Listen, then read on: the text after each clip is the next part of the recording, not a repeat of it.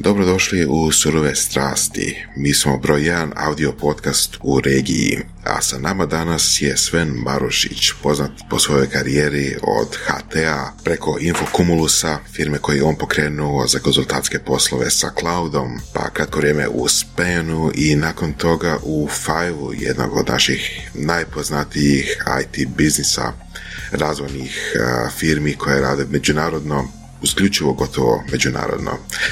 Među ostalim, Sven je i vrlo entuzijastičan surfer, te jedan od njegovih poslova koji, kako kaže, radi kad ništa drugo ne radi, je surf shop. A o tome kako je došlo do toga i kako jedan IT zapravo ima tako i velike iskustva, ima takve hobije i kako je došlo do toga da od IT-evaca danas postane menadžer kojem je glavni zadatak upravljati ljudima, organizirati posao i jednostavno pobrinuti se da firma funkcionira. O svemu tome pričamo u ovoj epizodi Surovih strasti. A tu je naravno i academy.surovestrasti.com to je naša kolekcija lektira. Lektire su prepričane knjige iz područja biznisa, prodaje, marketinga, komunikacije, liderstva i mnogih drugih, ali to nisu samo prepričane knjige. To su i naše iskustva, naši savjeti, naši pogledi na ove teme koje iznosimo u tijeku prepričavanja iz našeg vlastitog dugogodišnjeg iskustva. Dođite na academy.survestrati.com i pogledajte što sve možete naučiti zajedno sa nama a slijedi epizoda i čujemo se drugi put. Hmm, ovo su surove strasti.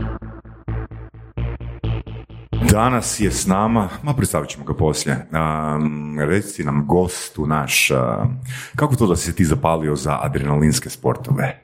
Pa, mislim, ne znam da sam se sad nešto posebno zapalio, ali kako, sam, kako idem stariji, čini mi se da mi sve više odgovara nešto ovaj, na tom. Jel to znači neproživljena mladost? Pa možda je i to, nemam pojma, ali ovaj, čini mi se da, da, evo, baš sad, ono, jako se, bavim se sportom cijeli život, ali uvijek više, neko igra sam skoš, recimo, skoš mm. mi je bio moj, ono, dominantni sport ali kako idem stariji, sad sve mi više odgovara neki outdoor i neke stvari što se ono rade, rade vani. Malo mi i leđa bole, nije ni to baš ovaj, pomoglo u skoš karijeri. A, Čekaj, imao si skvoš karijeru? Ma, mislim, skvoš karijeru, veteransko skvoš karijeru, da. Tako. Nemoj tako pričati, ono, kuš, nemamo video, ljudi će misliti da imaš 94 godine. 44, ima, da. Jel 44, ima natjecanje u skvošu, ono, tipa, ne, ja sam, županijsko prvenstvo u skvošu. Veteranski, veteranski prvak Hrvatske, ovaj, to me... Ima, nemoj me zezati. Što znam, je to ono više rekreativni sport bez... Pa je, je, je, ali postoji ovaj, liga, postoje ovaj, reprezentacija, postoje... Jesi bio u reprezentaciji? Nisam igrao u reprezentaciji, nego ono kasnije kad sam ovaj, ušao u veterane sam počeo malo mm, aktivnije igra po tim turnirima. Tako klinci mi isto treniraju tamo pa onda ovaj, zadnjih, ne znam, 20 godina zapravo. A, jučer sam vidio na tvom profilu na fejsu um, odmetnutu kćer. Počela se baviti kitesurfingom ili što? E, tako je, tako je, da. Jel, imaš neki animozitet prema kitesurfingu? Pa koji svi pošteni windsurferi, ovaj, ništa. Ništa pretjerano. Ovaj. ajde reci koji ti je stav o kajtu. O kajtu? Kite, pa, kiteboardingu. Pa to je za one koji ne mogu windsurf. Ovaj. Jel stvarno to Naučiti onda odu na kite. To Čekaj, stvarno to misliš? Pa, puno pa dobro ono, ajmo reći krivulja učenja kod windsurfa je na početku puno brža. Ba, nego na kajtu. Prvih, ajmo reći, dva, tri dana. Prvih dva dana, tako. Da, e, da. Ali nakon toga, nakon toga četvrti dan ako budete uporni ćete kajtat, da, a četvrti dan sa windsurfom ćete raditi isto ono što ste radili drugi dan, ali problem windsurfa je da možda za dvije godine ćete raditi isto ono što ste radili drugi dan. Dakle, da e sad, kuš, to, to, je, to je recimo nešto što, to je nešto što je ono, meni bitno i meni interesantno. A, reci nam, kad kažeš ono jedan dan, dva dana ili jedna sezona, ja sam osobno, bavim se wakeboardingom i, i kitesurfingom, kitesurfingom puno, puno manje, iz razloga što sam izuzetno frustriran kitesurfingom. A, windsurfing smo probali na nekim kampovima, a, Voras na kojima smo bili i znaš, Znaš I, ono što bih ja htio pitati je, what the fuck je kitesurfing, what the fuck je windsurfing? Šta je to uopće? Čemu pričamo sada? Aha. Kakve to ima veze s ovim podcastom? Ne, ne, ne, doslovno šta je to? Ono, fakat ne znam šta je jedno, šta je drugo. Dobro, windsurf je jedrenje na dasci, a kitesurf je jedrenje sa Kajt. Sa zmajem. Sa zmajem, e, sa kajtom. Može, sad možemo tako, tako je, tako je, tako je. E, kitesurf izgleda puno atraktivnije, jer ono, taj zmaj je na 27 metara od vas, tako da nešto leti gore. Vozi se na puno manjim daskama. I ovaj, ono što je poanta kitesurfa, da zbilja je jednostavan za transport i prevozima polako tu scenu. Ali je nezgodan za vremenske uvjete. Ha, kao i svi drugi da. sportovi ovisni o vremenskim Znaš, mislim, mi smo, ajmo reći, locirani smo bili godinama na Pagu i ajmo reći, ja sam 2012. godine sam upisao taj kitesurfing tečaj početkom petog mjeseca i nije baš da sam u dva dana prokajto iz razloga jer vremenski uvjeti nisu dozvoljavali. Prokajto sam tek tri mjeseca kasnije. Znaš, mislim, to je problem jer kod kajta trebaš zapravo imati dva kajta, jedan, ajmo reći, 7 metara kvadratnih, drugi ono 13-14, da, ono, jel tak? Da, barem, da, tri. Znači, tri. E. e, a ipak ono windsurf, ono, za početnike, m, možeš ti čak i sa slabim vjetrom nešto učiti. Ne, to je, to je sve istina, ali kao svaki sport ovaj, ima čitav ono ogromnu paletu različitih nivoa na kojima ovaj, se, se možete naći na windsurfu jedno je ono kad se odreći od točke A do točke B i vratiti se u istu točku, to je ovaj, ono nekakav ono entry level da, da, windsurfu. Međutim, zapravo pravo učenje počinje kad se izglisira i kad glisira windsurf daska nije da. ona druga je situacija u odnosu na... E, ono sad što znači glisiranje, da pitam ja, ne volim. A glisiranje je kad se daska digne izvan, izvan vode. Poanta kajta je da glisiraš odmah, i inače plutaš u moru, nema, nema ili glisiraš ili, ili plivaš, nema između. A windsurfu možete se ono lagano ovaj, micat, međutim da bi izbacili windsurf dasku iz mora, odnosno se nadigne na peraju i onda vam brzina skoči sa, ne znam, četiri čvora na 15, 20, 25, 30. E, I, to I koliko je proces, ono, koliko recimo, ono, ajmo reći prosječnoj osobi treba da dođe do glisiranja? Ajmo reći da su eh, dan za danom idealni vremenski uvjeti. Joj, to je jako teško pitanje zato što ovaj, prosječne osobi, ne znam, nekome dvije godine, nekom tri godine. Ti tri godine to je dva puta po 365 dana. E, nije, nije, nije tako i to je poanta ovog sporta zapravo da je to sport trenutka, da jednostavno moraš biti na plaži kad puše ući u more, a ovo drugo vrijeme pronaći nešto šta... A ukupno gledano, ako, ako recimo stavimo ono učinkovitost vremena provedenog na plaži, ja bih rekao, ti me ispravi ako se ne slaže, da je ipak isplativije baviti se windsurfingom u Hrvatskoj konkretno. U pa. smislu koliko ćeš biti u vodi, koliko ćeš konkretno ono nešto isprobavati. Pa evo, nažalost, se moram i tu opet ne složiti. Jer, ovaj, ne, sa, nije velikim, sa velikim kajtom u principu možete pokriti puno više. Ovaj... To je od 50 kvadrata kajta. A nije, od 16, 17 kvadrata, okay. 15 kvadrata veliki kajt možete ovaj, pokriti puno više dana vjetra ovog kakav puše. Okay majstralića našeg na Jadranu nego sa, sa nekim A da? Ok, ajmo reći ovak. Kaj tu treba manje vjetra, to je, to je bilo pa. Koji sport je skuplji? A mislim da su... Podjednako? Da. Koliko, ti, koliko ti treba za recimo neki entry level novca? A ne znam, možda 2000 eura za neki komplet, ono... Ono, rablje, rabljene opreme. A dobro, rabljeno možda i 1000 eura, da. nije. Za okay. rabljeno se može za 1000 i isto tako i kajt i daska za... Da. Ok. S nama je danas Sven Marušić iz tvrtke Five, čovjek koji je došao po preporuci Bore Vujovića, koji te jako, jako nahvalio. Čovjek koji ima iskustvo i poduzetništva, ima i korporativno iskustvo, a ima i iskustvo otvaranja sportskog windsurfing centra, tako da mislim da možemo puno informacija iz njega izvući danas. E, možete Ono što je rekao, ono što je rekao Boro za tebe, kaže, znate se još od fakulteta, jel tako? I kaže da već tada se vidlo bude neke od njega. Ne? Šali se, rekao je da si bio ambiciozan i da si pokazivao ovoga baš baš ovoga velika očekivanja si postavio već tad u svojoj okolini. Ajde, drago mi je to, da. Da, kako kreće tvoja priča sa učenjem? Uh, učenjem. za što si imao onak interesa? Da. Kad si bio na faksu, fer si završio, tako? Da, fer sam, fer sam završio. Pa iskreno, ono, ja sam, kad sam se upisio na faks, mene možda više čak zanimalo nešto tipa filozofija, književnost nego, nego elektrotehnika. Ali ja sam se upisao 95. na, mm. na faks i ono, promišlja zapravo možda ajde da nešto iskoristivije završim ovaj život. Tako da ne mogu reći da sam bio ono totalno ambiciozni ovaj, inži, za faks, inženjer. Za faks. E, za faks. I, ovaj, I tako sam nekako završio na, na elektrotehnici. I negdje pred kraj faksa sam počeo raditi, tako da, ono, ma ne čak pred krajem, ono, krajem treće godine u principu. Mhm. I, I tada sam zapravo skužio da možda bolje nego u, da idem u programiranje, da idem u nekom ono, ajmo reći, e, više u management smjeru i držao sam predavanja. I to sam skužio da mi dobro ide. mm tako da... Čekaj, predavanje na temu menadžmenta? Ne, ne, ne, ne, predavanje na temu kako se koriste računala. Ne na trećoj godini faksa bio je veliki projekt gdje su, mislim, za jednu firmu se radili Tehice, firma zove. Ja sam mislio da si na feru ovoga poučavao na trećoj godini faksa. Ne, ne, ne, ne, radio, počeo sam raditi ovaj, na faksu. Ne. I, ovaj, i tako, to mi, se, to mi se svidjelo. Nakon toga sam, kad sam završio faks, radio u Microsoftu i bio u Irskoj. Vratio se iz Irske u opet Microsoft Hrvatska. Pa zašto?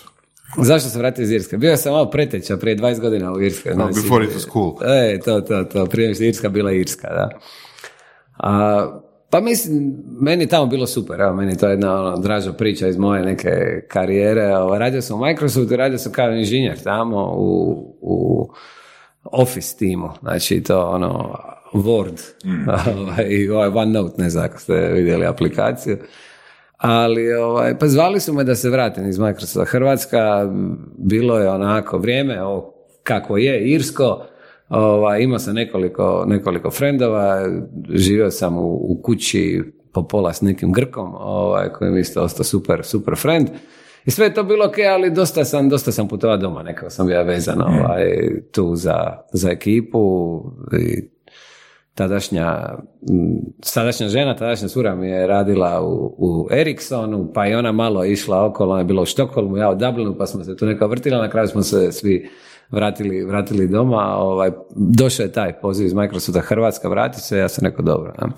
Tako da, tu sam došao i prešao u sales i od onda zapravo više se ne... A u Irskoj si još prešao u sales? Ne, ne, u Irskoj sam bio developer i onda kad sam se vratio u Microsoft Hrvatska se zapravo ne radi ništa osim, osim salesa da, na ovaj ili onaj način.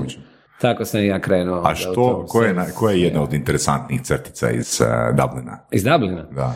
Ma ima evo recimo neko ono, puno. znanje, nešto pa evo, recimo ja, e, meni je jedna genijalna stvar iz Dublina, recimo kako sam ja uspio i šta sam ja zaradio od svojih dvije godine u Dublinu. Znači zaradio sam povrat poreza kad sam se vratio, jer sam se vratio sa nula eura iz, iz Dublina, sve sam u onako baš u nekom high life modu spržio što god sam zarađivao tamo. Ovaj, Jolo, puno putovao, izlazio i tako, mislim 25 godina sam imao. Tako da nisam tu Irsku doživio kao neku priliku za ono, za raditi novce ili nešto, nego baš onako za neko iskustvo steći i rekao bi da mi je to bilo ono možda najbolja odluka, da nisam ništa štedio, ja sam, pravo sam robu u Splitu recimo, ovaj, kod, kod, kod mame, E, čekaj, čekaj, pravo si robu u Splitu kod mame, što to znači? Pa da bi svakih mjesec dana sjeo sa sa prljavim, sa prljavim većom. otišao u Split, opra robu, onda otišao malo u Zagreb. jeftinije, jeftinije. Da, ništa čudno, ono, neki ljudi idu iz Zagreba, recimo u Split, ti si išao iz Dublina u Split, pa ista stvar. E. Pa i vremenski, vremenski tu negdje, jel da? Je, je, je. I izašao. I, I onda malo izašao vani u Zagrebu i vratio se u Dublin u ponedjeljak, dakle, to je bila ideja petak, ovaj nedjelja. I, I naravno onda u takvom, s takvim e, stilom života da ono, to se nije moglo ići, iako je bila super, super plaća, ovaj, kad sam se vratio u Zagreb, skužio da ono, imam, ne znam, isto para koliko sam i otišao, ono, što su mi dali starci da imam za prvi mjesec da se snađem. I, onda, I onda dva, tri mjeseca kasnije, kad sam se tamo odjavio sa njihovog ovaj, ono, zdravstvenog mirovinskog, stigao mi je povrat poreza od 2,5 tisuće eura ovaj, iz Irske, ja govorim, to je to moja fino, zarada. Nice, nice. Great success. Great success. Microsoft i sales. Da. Kako si se našao ono u salesu i kako si a, kako si vježbo vještine salesa? Mislim, ono po meni onak prezentacije, držanje predavanja mm. sales, ono to ima puno dodirnih točaka. Ako je netko talentiran za predavanje, za podučavanje, jer ono mislim da moderna prodaja se zapravo svodi na vrhunsko informiranje mm. kupca. Mm, mm. Znači da nije nužno ono close ono zatvarat, nego samo dobro educirati i informirati. Jasno, da, to je isto zanimljiva neka pričica, ovo je bila jedna kolegica u, u Microsoftu koja se uvijek smijela da ja, kako ja bježim od salesa. Ja sam došao kao uloga mi je bila technology specialist ili tako nešto. Sad, to ona nije formalno bila u salesu, ali to je zapravo sales organizacija, svi što radimo. Upravo to, savjetujemo. E, mhm. međutim, nećeš savjetovati, e, ne znam, Oracle, ako prodaješ Microsoft. Tako da, ovaj, e, meni je dugo bilo, trebalo u glavi vremena dok se ono priviknem da sales nije gruba riječ, da to nije ovaj, nekakva... Kako si to prelomio? Pa to sam možda najviše prelomio kasnije kad sam ono svoju, svoju firmu otvorio, ovaj, to je ono deset godina kasnije ovaj, i rekao idemo sad hardcore, ovaj, sales je najvažnija stvar. znači, u biti promijenio si definiciju u svojoj glavi što sales Pa, mo, mislim, bio sam sales od uvijek, ali onda sam si nekako rekao, ok, nije to prljava riječ. Ne? Da. Ovaj, to je, Čekaj, imao si uvjerenje, e, prodaje je prljava riječ? Ma nisam, da se malo se zezam, ovaj, takvo uvjerenje, ali da sam bježao od toga, jesam, nije bi se nikad predstavio, ja, ja radim ono sales u Microsoft. Da, da. Sam uvijek sam tražio technology nešto, officer. Pa da, nešto, technology specialist, e, što god, ovaj, da je više ono inženjerski a manje, a manje ono prodajno. Ne? Ali ovaj, ono što, što sam putem skužio zapravo da, da bi bio uspješan u prodaju, zbilja te moraju ovaj, Morate zanimati te stvari. Znači, ono što radiš, ne možeš biti ispražnjen od sadržaja, ne možeš prodavati bilo što, nije nevažno što, što prodaješ. I ako si, ako si duboko unutra, ako vjeruješ u svoj proizvod, uslugu koju nudiš, onda možeš biti i uvjerljiv ono, u nekoj varijanti. Znači znat, moraš znati dobro poznavati svoj proizvod i trebaš čvrsto vjerovati. Eto, ja bih rekao da je to nekakav ono ključni, ključni element. Naravno ima čitav niz drugih, ali mm. je, jedan od ovaj je i, i to. Uh, ma mislim, zezali smo se, jedan moj friend i ja, ono kažeš ako sad će biti malo prosto ali ako prodaješ fekalne pumpe moraš ovaj, nešto znati o govnima. Tako da, ovaj, i sa softverom. Ako prodaješ softver, nije, nije, nije ono prodavati krumpire, softver ili bilo šta, isto u principu. Mhm. Tako da, htio bih reći da taj ono, subject matter expert u nekom području biti da bi mogao uopće ovaj, biti relevantan u, salesu je, ja mislim, važno. Jesi a, te vještine učio strukturirano ili si zapravo u hodu? Ono, pa, na temelju ono, pokušaj pogreška. Pa ja bih rekao više u hodu nego, nego strukturirano. Rekao... Mislim, bio sam na nekim tečajima i ono, klasični, ono, korporativni, ovaj, tečajevi, ne znam, precision questioning, pa nekakve prodaje, pa Jel pomoglo? prezentacijskih vještina. Pa sve to pomogne malo, nema tu jednog onog uh, inkrementalnog skoka kad kaže, e, ovo mi je otvorilo oči. Mislim, barem ja nisam imao takvih epifani momenca ovaj, u, u svom školovanju, ali vjerojatno sve to ostane negdje u podsvijesti i u nekom trenutku iskoristiš mhm. ovaj, kad, kad možda nisi ni svjestan da zapravo koristiš neke naučene tehnike ili stvari iz svojih e, nekih edukacija formalnih. Da. Bio si u nekoliko korporacija sve, ali tako? Bio si u HT-u? U dvije. I u HT-u si bio, tak, i onda si otvorio svoju tvrtku. Tako je. Um, koliko, je, koliko bi rekao da ti je to korporativno iskustvo pomoglo u poduzetničkom iskustvu?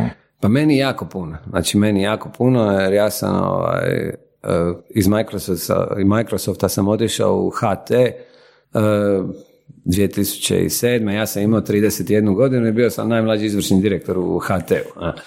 I ovaj, sad, iz ove perspektive kad gledam, imao sam sreću da je ta pozicija stvarno bila eksponirana u, u hrvatskom IT-u tada. Ono, HT je najveća IT organizacija, mi smo imali 400, preko 400 ljudi je radilo u IT-u HT.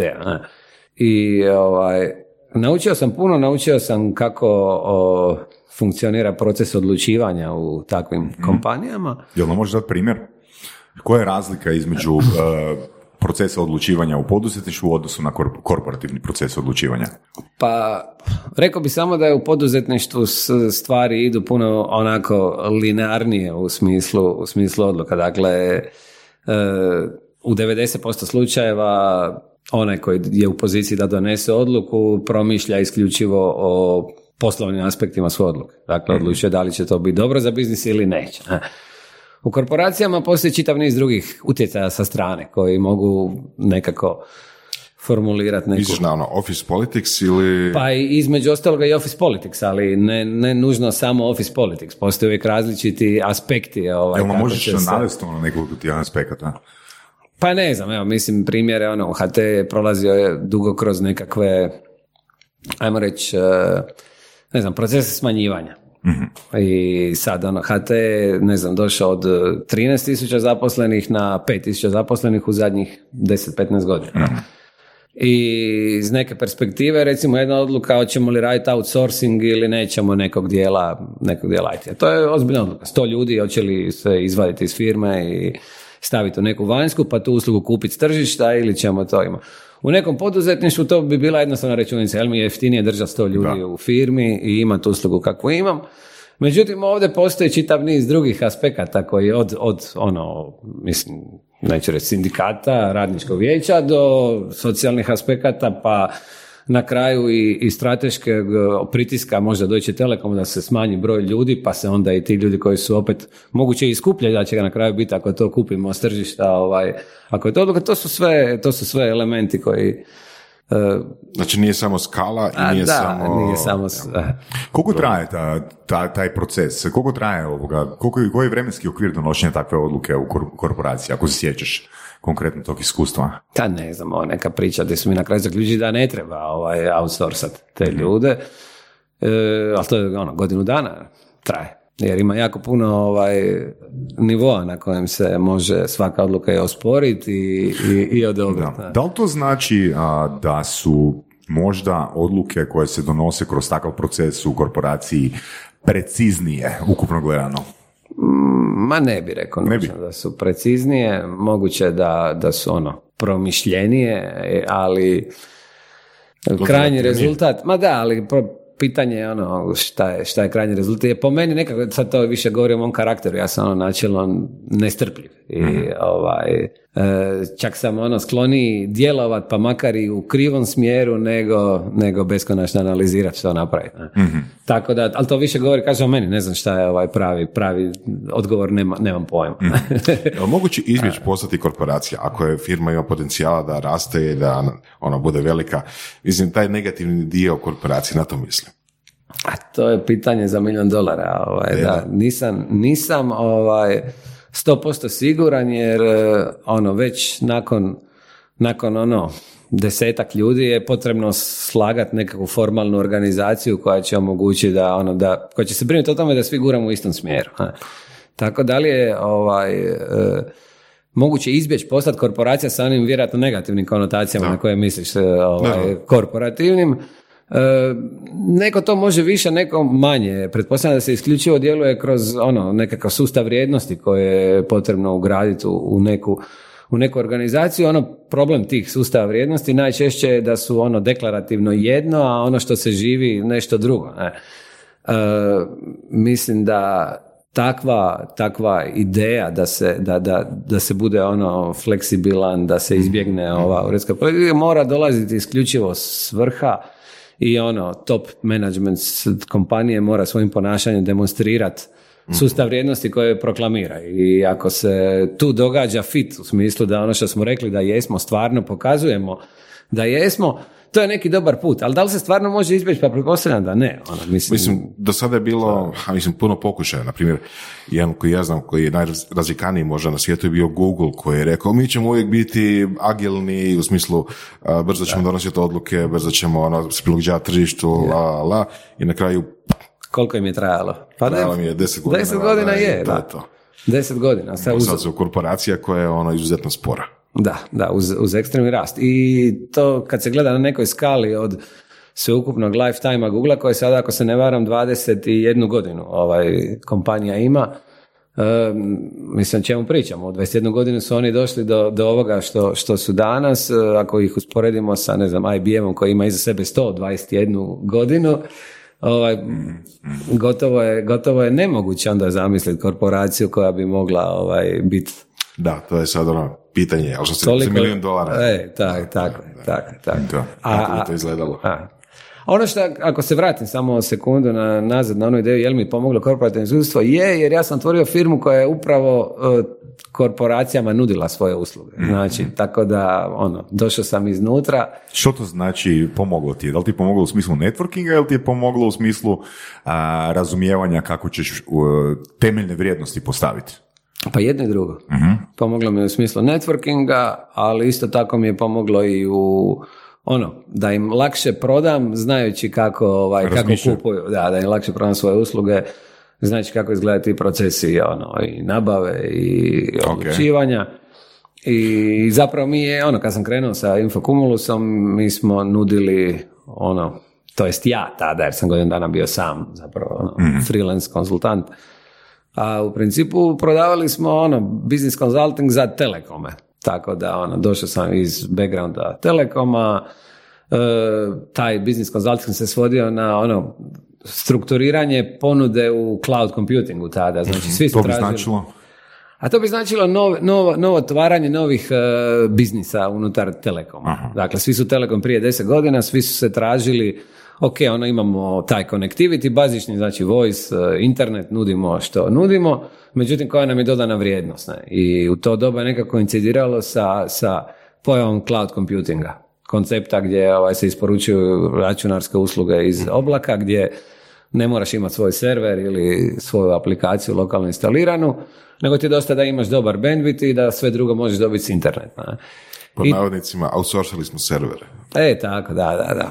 I tu su svi telekomi vidjeli svoju veliku priliku, način kako da se ovaj, e, transformiraju, da nude nekakve dodatne, dodatne usluge. Svima je bilo jasno da se žele maknuti od ono utility-a, ajmo reći, ovaj, što bi bio taj connectivity jer problem, problem utility je da se možeš takmičiti samo cijenom, ovaj, u principu tebi je ista je žica i od HTA i od mm Beneta. mm Ovaj, I tako kako dodati neke dodatne, dodatne usluge. I u tom trenutku ja sam ponudio ono, niz nekakvih zapakiranih konzultantskih angažmana ovaj, za ono, product development, za go-to-market strategije, za, za cloud computing u telekom industriji. Totalna niša, ono, okay. e, hardcore niša. Tu nišu si naučio dok si bio unutra.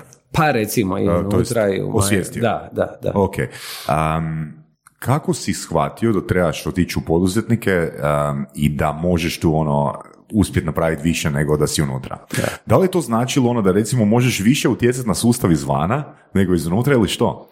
Pa meni je, e, pa to je lako moguće, znači to, to je lako moguće, ali zapravo kako sam svijestio u nekom trenutku mi je, ok, ono, neko, baš je ljeto bilo, ovaj, ja sam razmišlja, možda je, možda je trenutak da pokušam nešto prijatno, on, malo sam se zasitio i, i ta njemačka, ovaj, e, njemački influence u, u, u HT-u i i cijeli ta ona brzina o kojoj sam donošenja odluka i mm. promjene o kojoj sam govorio, jer to je ona zbilja organizacija kao tanker, ono vi ga možete gurati sad, ako ga dovoljno dugo gurate, možda ćete ga malo pomaknuti u nekom trenutku, ali načelno je ovaj, vrlo, vrlo troma.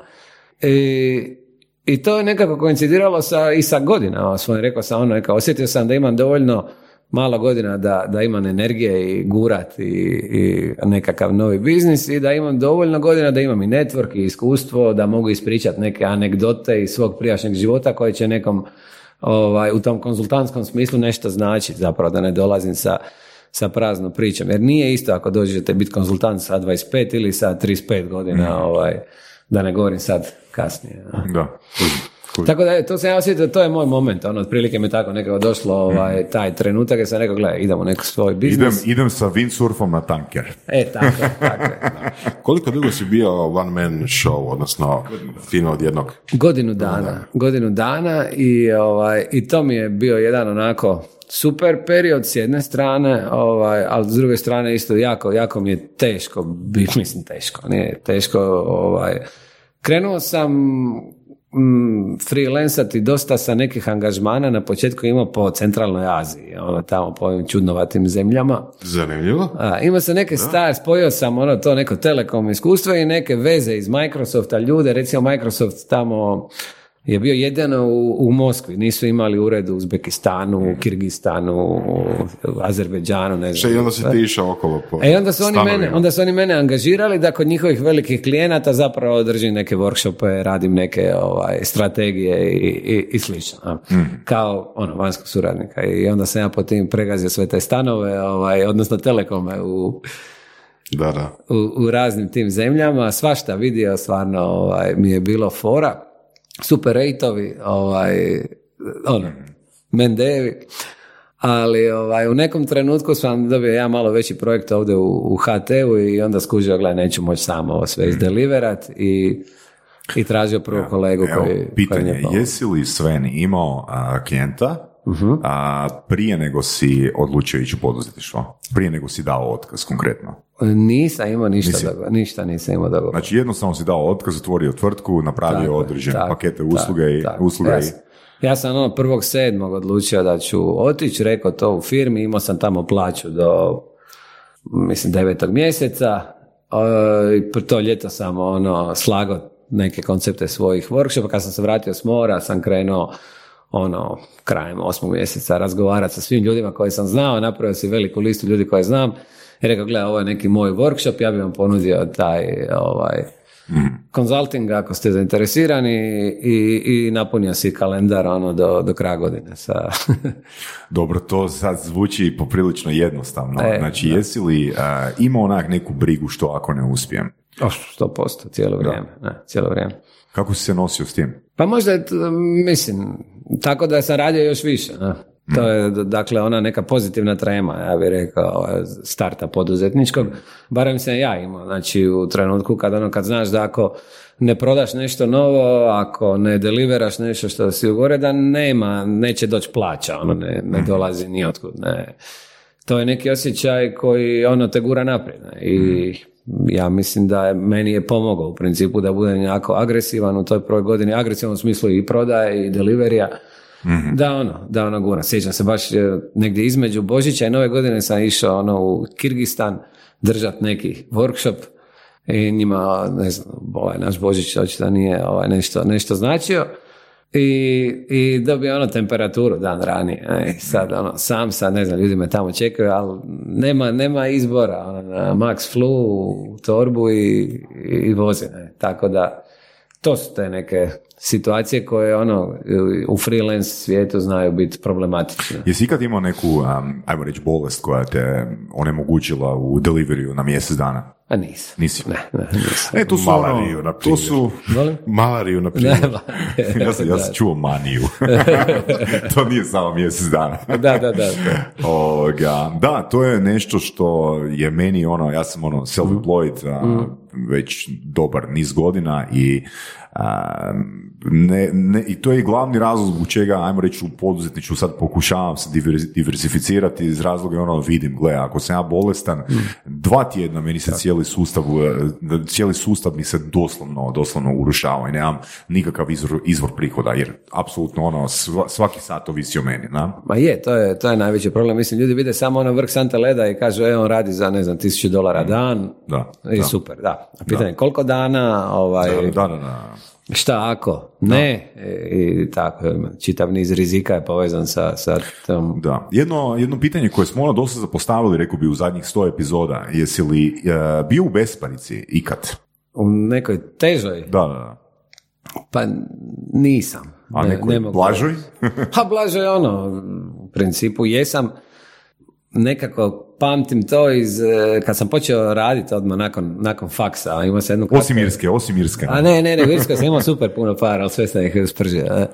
Ovaj, prije što sam otišao u Irsku, recimo, ono, završio sam faks, starti su mi prestali plaćat stan, ono, kao studentski stan u Zagrebu, oni su u Splitu i sad, jer sam ja sad ja radim, ne.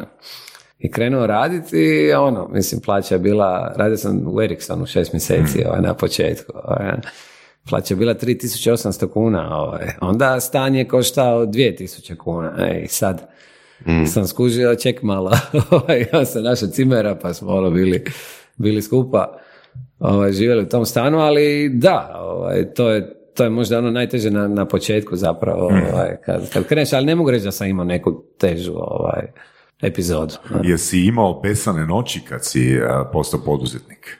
Pa ne, ono, čitave noći, ali da bi se znao probuditi i misliti šta sutra, kako, šta sve nisam napravio, da, to rekao bi sigurno da da. Da. To je možda ono kad ljudi kažu stres, stres, mislim, i, i ne definiraju taj stres, meni se čini da je to ono nekakav osjećaj da si nekom nešto dužan u smislu da nešto nisi isporučio, da se nešto moraš napraviti, a, a nisi siguran da ti je sve jasno zapisano, da to imaš negdje u nekom, u nekom planu, ono, to mi se čini kao da je glavni izvor, mm izvor stresa. Kad se događa puno, puno informacija, puno različitih ovaj, interakcija koje imaš e, s ljudima, svi oni generiraju neke ono valove u mozgu nakon ovaj, što, se, što se dogode i onda kad ti se to sve ne slegne dobro kad, kad imaš dojam da ti je još sve previše moving parts, to je možda taj stres koji i vjerojatno i, i budi mhm. ljude po noći. Tako da, da bi se znao probuditi usred noći, da. da. Znojan. A ne, znojan.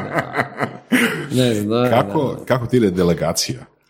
Kao ranom poduzetniku i kao uspješnom kasnije da. veteranu poduzetništva. Da. Pa nadam se da ide ok, ovaj, nadam, se, nadam se da ide ok. Ono što mislim, stvarno se uvijek trudim kad ljudima delegiram neke zadatke, stvarno se potrudim da, da im objasnim zašto to radimo. Znači da nije to samo gledaj napravio tvoje da, da izvršiš i javi mi ovaj, kad si gotov. E, mislim da ljudima ono sa, sa poznatim kontekstom puno, puno lakše i prihvatiti zadatak. E, ako je to moguće onda se trudim da i, sudjeluju zapravo u kreiranju samog zadatka kad govorimo o delegiranju, da na neki način se i osobno angažiraju, što ti ponovo povećava šanse da će se i, isporučiti nekakav konačni rezultat. Tako da vjerujem da, da, da tim nekim nenametljivim stilom uspijevam ovaj, dobiti. Dobro, dobro. je li bilo šumova u komunikaciji uh, prilikom delegiranja? Mislim, vjerojatno je, uvijek ovaj, ima šumova ali to, trudim se Kako se to rješavao? A, razgovorima. Mislim, moj stil je načelno vrlo ovaj, ne autoritativan u principu, uvijek nastupam ono, otvoreno, prijateljski i u konačnici mislim nekad je to teži put, ali ono, ja mislim da na dugi rok daje bolje rezultate. Jesi ikad popizdio? Pa jesam. Ono, jesam, jesam ovaj, i evo da se skuliraš poslije pa kreneš opet razgovarati ali sam se trudio da to ne, ne, ne pokažem ljudima. Odnosno, to svoje pižnjenje bi možda rezervirao za zbilja neki ono mali broj ekstremnih situacija kad je bilo užasno važno da se ovaj, da se gura. Mi smo se zezali uvijek u firmi, ona ekipa imali smo ono tu neku koncept partijski zadatak. Imali smo ono obične zadatke i partijski zadatak. Partijski zadatak je ono ne pitaš ništa nego napraviš. To smo ovaj, se dogovorili ovaj, da je šifra za za, za ove nekakve važne stvari. Kevin, shut up, shut up and work. E, tako, tako. Znači od uh, djelatnika, zaposlenika, ono, ne pitaš ništa nego napraviš. Ili? Da, kažem, kad je to, šta je po definiciji partijskog zadatka, ne propituješ ovaj, razloge zašto to radiš. Okay, okay. to, Kad si počinjao, mislim, trebao si zaposliti prve zaposlenike, formirati jel, timove i tako mm. nešto. Kako je to bilo? Kako je, kako je bilo zaposliti prvog zaposlenika, pa drugog, pa onda mm. kasnije to prerasti nekakav tim ono, da. sektora i tako? Mm. Pa meni je bilo ovaj, e, prvi kolega koji je došao, mi smo se, on je, ja sam ono, baš išao gledati koji meni profil treba. Iskužio da meni u tom trenutku je najviše trebao ovaj, tehnički novinar. Dobro. I je, Što? Tehnički novinar? Tako, Dobro, da piše blog. Ne da piše blog, nego ovaj, trebalo je isporučiti jedan ozbiljan ono, konzultantski ovaj, rad, ajmo to tako reći. Radili smo projekt eh, strategija razvoja partnerske mreže HT-a. I ovaj, to je bilo 2011. godine. U principu koje je definirala ono, tipove partnera, modele, suradnje s njima, organi, management organizacije unutar HT-a koja će se baviti tim, tim partnerima, e, usluge koje se s njima razvijaju, tako, ono, ozbiljan, ozbiljan konzulting. A, a ovaj, ja nisam mogao fizički napisati to sve što je trebalo ovaj, napisati. Ja sam rekao ko najbolje piše ili kome nije problem pisati, barem pa to su novinari. Ej, sad, ovaj, tehnički novinar, e, kolega iz PC Čipa koji je tamo radio, je tada postao konzultant, on je još uvijek je konzultant u Infokumulus i Damir Šohar. Ne, ja, I on je ono drugi, drugi zaposlenik u firmi ovaj, nakon, nakon mene. Kako je on reagirao na, na, na tvoj prijedlog? Jel se sjećaš? Pa on je, mislim, ja sam, ja Dobro, ajde, nije da je pisao za Gloriju, taj dio razumijem. Da, da, da, da, da. On je, ono, super, super reagira, super se uklopio, ovaj, on je izuzetno dobar slušač mm. i s te strane, ovaj, ono, kad je neko tako analitičan, onda, ovaj, nije mu problem mm. pisat, ovaj, to je, to je bila dobitna kombinacija. Mm. Um, Jedna stvar je da uh, danas su popularni startupi, danas je popularan tak nekakav mindset i tako dalje. I obično kad se zapošljavaju prvi zaposlenici, sad, zavisno koliko startup ima novaca, najčešće nema, često bude deal kao, ne znam, postotak vlasništva ili tako nešto. Da li je to bilo u tvom slučaju ili bilo ono tipa dovoljno velik ugovor da, da, da samo zapošljavaš ljude bez da im daješ udjele? Pa u principu, uh, ja sam uvijek nekako išao na ovu malo konzervativniju strategiju u tom razvoju firme. Ovaj, ja sam osiguravao prihode i nismo ono dijelili dijelili equity, a ono što je, šta je došao je kolega nakon toga koji je otvorio potpuno novi biznis unutar, unutar moje firme, bio Darko Jovišić koji je radio u Microsoftu, on sad ima svoju firmu isto, ovaj, i on je, došao, on je došao kao partner jer je potegao nešto što je bilo potpuno izvan ono mog skopa, to je bilo implementacija CRM, CRM sustava i tada smo ono krenuli ovaj, se razvijati u dva smjera, mhm. zapravo Infocumulus je imao taj business consulting dio i, i CRM CRM implementacije, ovaj, tako koje, Darko koji mi je bio partner u Infocumulusu dugo godina mhm. ovaj, vodio taj dio. Um, a što se tiče startupa, ovo samo, samo ovaj, sekunde, da, jasno mi je, to je jedna od mogućih strategija kako privući ljude i mm. to je ovaj to je skroz ok.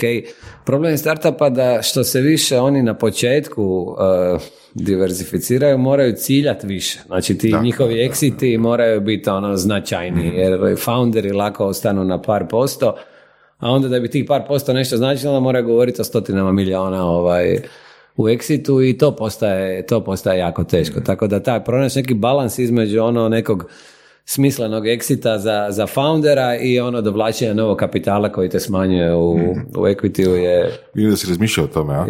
pa dobro, da. Svi, to su one noći bile kad se budio. Ovoga. Svi poduzetnici razmišljaju o tome, da. da. I šta si na kraju zaključio? A da je puno lakše napraviti servisni biznis nego produktni biznis. Zaključio sam da je... Mislim da je to nekako zajednički... Tako je. Zajednička stvar se nauči tako u jako puno slučaja. Jel imaš iskustva i s jednim i s drugim? Pa imam. Imam uh, iskustva ovaj, i, i, i sad unutar Five-a, imam iskustva u svojoj firmi Infocumulusu prije ovaj, uh, užasno je teško napraviti ono skalabilan produkt koji će se, koji će se prodati. Odnosno, mislim da, da, kažem, ja sam krenuo u poduzetništvo i odmah rekao na početku, gle, ću svoje vrijeme. Tako smo krenuli. I kad smo i otvorili CRM biznis, rekli smo je sad prodajemo implementacije. CRM-a ponovo prodajemo svoje vrijeme. Nismo napravili svoj CRM i rekli sad ga dajemo ovaj svijetu da, da ga downloada i, i mi ćemo imati super skalabilan biznis. Znači, jasno mi da je to sveti gral svakog poduzetništva, međutim, E, išli smo na varijantu vrapca u ruci umjesto goluba na grani i ja mislim da je i dalje to ok. Da mnogi, mnogi ovaj, dečki i cure koji su se ovaj, putem pogubili u, u izradi produkta, da su možda mogli krenuti sa nekim servisima pa mhm. onda ovaj, razmišljati o produktu. To je malo, ono, malo recimo prema njihovim snovima za globalnim uspjehom malo sam destruktivan, ali u kontekstu nekakvog ono ekonomskog probitka biznisa možda je realno. Dobro, mislim, to, mislim da je to stvarno super iskustvo, pa, pa onda bi, bi, da se vratimo na početak tvoje firme. Znači ti si napravio nekoliko paketa usluga, je tako? Da, da, da. E sad, da li tu treba biti oprezan koliko usluga nuditi, ako već u tom smjeru?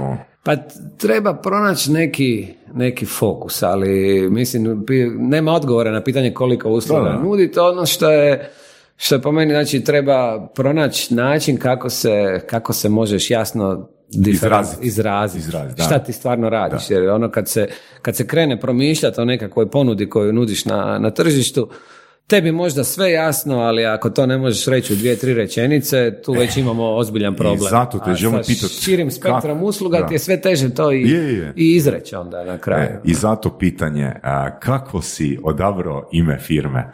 Tako ovoga prijemčivo do svakog koji jedan počuje, ha? to je ovaj, čujem tu ironiju u glasu. Ovaj. e, pa znaš kako, sad ću ti reći. Tako da sam tako da sam krenuo sa listom od jedno 25 imena koje sam ovaj, pokušao dati i svi, sve mi ih je odbilo na fin. Jer tada se još nije moglo firmu na engleskom, nije se moralo se izmišljati nešto na latinskom i slično. Tako da, ovaj, imao sam ono, stvarno ja mislim 20 imena koje, koje su me odbili i onda sam rekao, ma daj nešto bez okay, veze. Nemoj reći, Voras, ajde daj, već nekoliko puta spomenuo, jel znaš koje ime firme? Što, uh, ima, imate vi. Znači, neko... O, dobro, bravo, e, bravo, bravo, dobro. Bravo. Jer ja sam ono čitao ono pet puta i ono, nisam bio siguran da bi mogao. A Cumulus je oblak. Da, da. A info, informatika. I firma se bavila da, cloud computingom. Da, da, firma, nije, da, ono. da FINA prihvati tako nešto, na hrvatskom je bilo kako, ono, tipa podatkovni oblačić, podatkovni oblak. Tako da, da, da. E, a dobro, sad bi moglo bilo šta, međutim, Uh, nisam mogao ono info cloud jer je cloud engleska riječ, a cumulus je latinski da, naziv da, za... ej, sad, to je, tako, bilo bi dobro da je bio info cloud.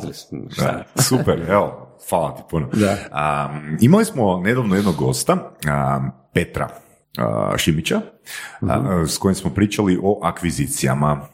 E sad, s obzirom na ti imaš to iskustvo, mm možeš nam ispričati kako je to, kako je akvizicija išla u slučaju Infocumulusa? Pa... Je li to bio jednostavan proces? Je li bio težak proces? Koliko je dugo trajao? Nije bio, nije bio pretežak mm proces, da pa će ovaj, u kontekstu klasičnih akvizicijskih procesa ovaj moj je bio relativno jednostavan. Dogodio se taj neki moment, ono, ja ne znam, firma je bila stara pet godina, ovaj, mi smo rasli, bilo jedno 25 ljudi je ovaj, bilo u Infocumulusu, E, jedna ono hrvatska firma mi je došla i, i zapravo u, u, par mjeseci su mi došle dvije, tri firme i, i na neki način izrazile interes mm za, za tu kako to izgleda? Kako to izgleda? Što znači izrazile interes? Da li je to poziv? Pa mislim, nazvao me vlasnik firme i rekao je ono, Evo, gledamo tvoju mi, firmu, mi bi možda malo razgovarali s tobom ako si zainteresiran za nekakvu suradnju stratešku, pa šta to znači? Pa mi bi kupili ovo, tvoju firmu, imate tu neku ono, nišu koju bi mi htjeli ono, e sad, pitanje, jesi razmišljao o prodaji prije ili nakon tek? Pa nisam, ono, toliko aktivno nisam razmišljao o prodaji mm. prije, niti sam je pripremao za prodaju. A kako si doživio ono, tu rečenicu, ono, ko iz vedra neba? Pa doživio sam i ok, možda je vrijeme da promislimo o prodaji. I onda mhm. sam išao još razgovarati s par ljudi šta uopće misle o toj strukturi dila i tako. Jedan od e, ljudi s kojima sam razgovarao bio Nikola Dujmović iz Pana i pitao ga, ok, šta ti misliš o On rekao, pa gledaj, ja, ja bi isto kupio. A da, ja bi, ja. da. I onda... Znači, ovaj, licitiranje je bilo. Pa ne bi, nije, nije bilo licitiranje jer mi je nekako Span ovaj, stvarno bio ovaj, super, super odabir u, mhm. u tom trenutku, mislim i po kulturi i po ono, pristupu njihovom, mislim da smo se ono, jako, jako dobro kliknuli i dan danas ta CRM ekipa koja je bila u Infocumulus isto živa firma u okviru, u okviru mhm. Span grupe. E, moj CRM tim koji je bio Infocumulus je tamo i dalje ono stabilan, prisutan, ovaj, rade dobro, možda su i najjači CRM konzultanti u Hrvatskoj. Tako da s te strane ovaj, ispala, ispala dobra akvizicijska priča. E, Span je ono, hrvatska firma, s Nikolom sam se jako dugo poznavao i on, dosta je taj odnos bio nekako ravnopravan i... A pregovori, je bilo pregovora? Ha je, jedno mjesec dana možda. A oko čega su najčešće, mislim, koja je tema pregovora najčešće? Je li to novac ili, ili, ili strategija ili što? Pa svašta može biti mhm. tema pregovora, mislim na kraju od spustih konzultantskih e, metoda i se sve svede na ono, dogovor u principu što, što je ono pregovor o novcu, pregovor o uvjetima. Ili... E, pa mi smo, mislim, nismo imali nikakva strateška razilaženja u smislu šta bi i kako bi trebalo. Mhm. Dakle, ono, pregovarali smo malo oko toga kako ćemo strukturirati deal, recimo. Niko vam neće za firmu iskeširati ono, x novaca i reći, evo sad ja uzimam firmu, doviđenja. Mm. Znači imaš neka međusobna očekivanja. Pogotovo ako je to firma koja se oslanja na ljude, na intelektualne mm. usluge, onda jedini kapital te firme su zapravo ljudi koji tamo rade. I mm. onda kako osigurati kontinuitet nakon akvizicije je dosta važno pitanje, nekakvu post-merger strategiju. Ne? Jeste imali tipa ugovoru da ne znam, da moraš nastaviti raditi tamo određeni broj jesmo, jesmo, godina jesmo. vremena? Imali smo ugovor koji je rekao da nakon, oni su preuzeli 60%, i onda je ugovorom bilo definirano da moraju preostalih 40 preuzeti za dvije godine po mhm. unaprijed definiranoj formuli.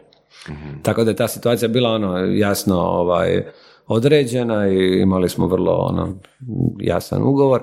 Nakon toga ovaj, ja sam imao obavezu još raditi dvije godine mhm. ovaj, tamo. Do potpunog preuzimanja. I nakon potpunog preuzimanja sam imao još obavezu dvije godine ovaj, raditi. Okay.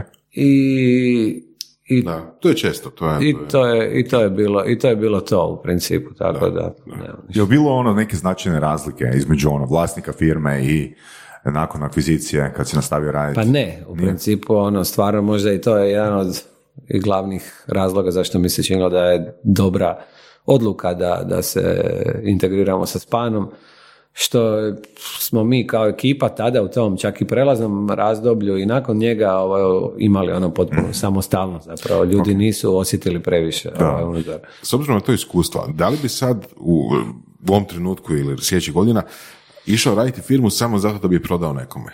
Znaš, znaš šta pitam?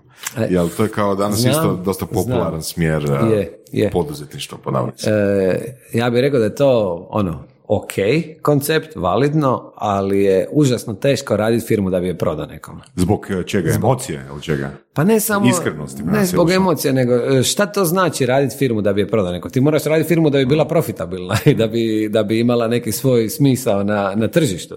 Kao refleks može doći nekakva ono, ponuda da ti neko kupi tu firmu jer si dobra firma. Ali nećeš ti raditi firmu da je bila dobra da bi je prodao. Znači to može biti jedna od strategija ovaj izlaznih možeš na razne načine ovaj izaći ali najčešće to je to je najlakša ajmo tako reći ono mm. firmu pa ok e sad e, uređivati je u onom financijskom smislu da bi ona vrijedila više to možda, ok, svi to rade kad počnu misliti o prodaji, ali u samoj srži moraš imati zdravu, profitabilnu firmu ovaj, mm, koja, koja dobro funkcionira da bi mogao dobiti neku ponudu. Da, sigurno. Mislim, što je malo onako, malo, malo i u suprotnosti s onim što se često čak i na predavanjima o nekakvim startupima i o nekakvim ono, investicijama priča. U Americi puno više nego kod nas, gdje je nakon nek cilj za, za foundere da od prvog dana, na primjer, imaju strategiju exita kome će se prodati za pet godina. Da. I to je bizarno. To je, to je uh, što si ti rekao, znači teško je uh, graditi firmu samo za svrhu prodaje. Tako je, tako je. Mislim da, čak ne govoreći o emocijama, nego ono... Da, da, čisto operativno, čisto biznis. to je, pa Ali mislim, opet se, traži, ja sam se ta strategija i to ono, ljudi kad pričaju o strategiji, znaš kao neka mi sad strategija, ono, mislim, većina stvari se u tom svijetu poduzetništva događa po nekoj inerciji, događa se slučajno, nabodete nešto, krenete s jednom idejom, završite u nekoj sasvim drugoj, ono, mislim, ja sam se, mislim da jedina ova ultimativna strategija je zarađivati više i trošiti manje, ono, to je otprilike, ovaj, toliko o tome kad di počinje, di počinje operativa, završava strategija. Uh, u Americi je to opet validno pitanje iz razloga što većina tih firmi se na neki način financira ili iz nekog venture kapitala ili pravi equity ili nekih drugih investitora. Tamo su ono, izvori financiranja često determiniraju i, i, i, i smjer razvoja kompanije. Ti strateški investitori jer naravno, ovaj, e, e, ne znam, neko, ne znam, neke firme tipa koje, kao što je In2 je kupila ova njihova vela grupa ovaj, kanadska, ako ćemo o hrvatskim primjerima, ovaj, oni su firma koja kotira na burzi, kupuju takve velike IT kompanije diljem svijeta, važnije mi da one imaju svoj neki line of business produkt koji je njihovo ovaj, preparator i vlasništvo i zapravo žive, financiraju se iz dividende. Oni nemaju neku izlaznu strategiju. Oni ovaj, su konsolidirali čitav niz IT kompanija, kotiraju na burzi, dijele dividendu ovaj, dioničarima i važnije mi je da te njihove akvizicije imaju neki stabilni povrat. Ne? S druge strane, ako ti je investitor nekakav pravi equity fond sa rokom doživljenja od 10 godina, jasno ti je da za 10 godina on hoće izaći ili 5 godina, ovaj, zavisno kad mu je, ovaj, kakav mu je rok, i da hoće izaći po tipa 100% većoj ovaj, cijeni nego po kojoj je ušla. Mhm. I samim time onda i ta firma će se sigurno drugačije organizirati za, za prema nekakvom private equity fondu ili nekom ko je na burzi mhm. i funkcionira na taj način. Ok. Um, reci nam Sven, Um, Znači, nakon što si izašao iz firme, znači odlučio si, odlučio si uzeti određeni godišnji odmor, ili tako? A, recimo, Ajmo reći, godinu ono, dana. Uh, sabbaticals. sabbaticals, e, daj, daj molim te objasniti što je to sabbaticals. Pa sabbatical je koncept koji vani ono super funkcionira ovaj, pogotovo u veli, velikim firmama. I na učilištima, i na učilištima isto. E, pala mi napad jedna genijalna ideja koju ću sad, ovaj, naravno kad je moja da genijalna, ne, zajebavam se.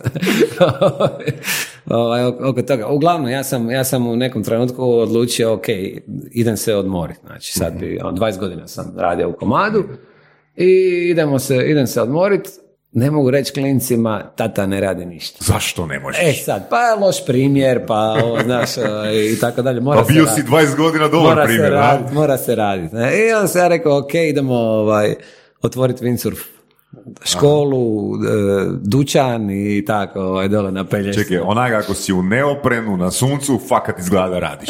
to, to.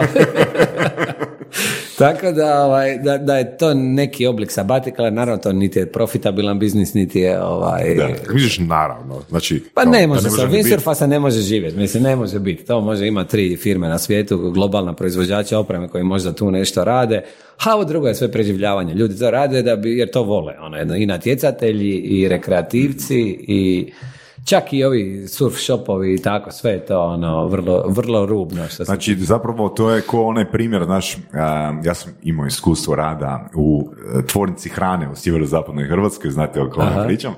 E, kad imaš radnike unutra u skladištu koji kad vide poslovođu onda se prave da rade. Znaš, e, to bi rekao ono, znači znao si da windsurfing centar nije profitabilan, ali zbog djece da budeš pravi primjer i što si se pravi da radiš. A gledaj, taj profit, ako, ako pogledaš to da, da sam, ne znam, proveo od petog do desetog mjeseca na, na Pelješcu, na plaži, pa to je profitabilno, mislim. Da. Stočno, to je velika vrijednost. Što nije to velika vrijednost? Ne mora biti monetarna nužna, ali... Čekaj, ali negdje sam pročitao ono da si zapravo ono imao plan nekoliko centara otvoriti, da to postane profitabilno. Pa i dalje meni to negdje titra u glavi. Mi smo ove godine opet ima, imamo i dalje dućan u Vignju, dakle to stvar mm. ono funkcionira, nije sada je ovaj nije, nismo potpuno odustali od toga, ali to je ono u nekoj nuli u principu. To je, nema, nema, to je u nuli.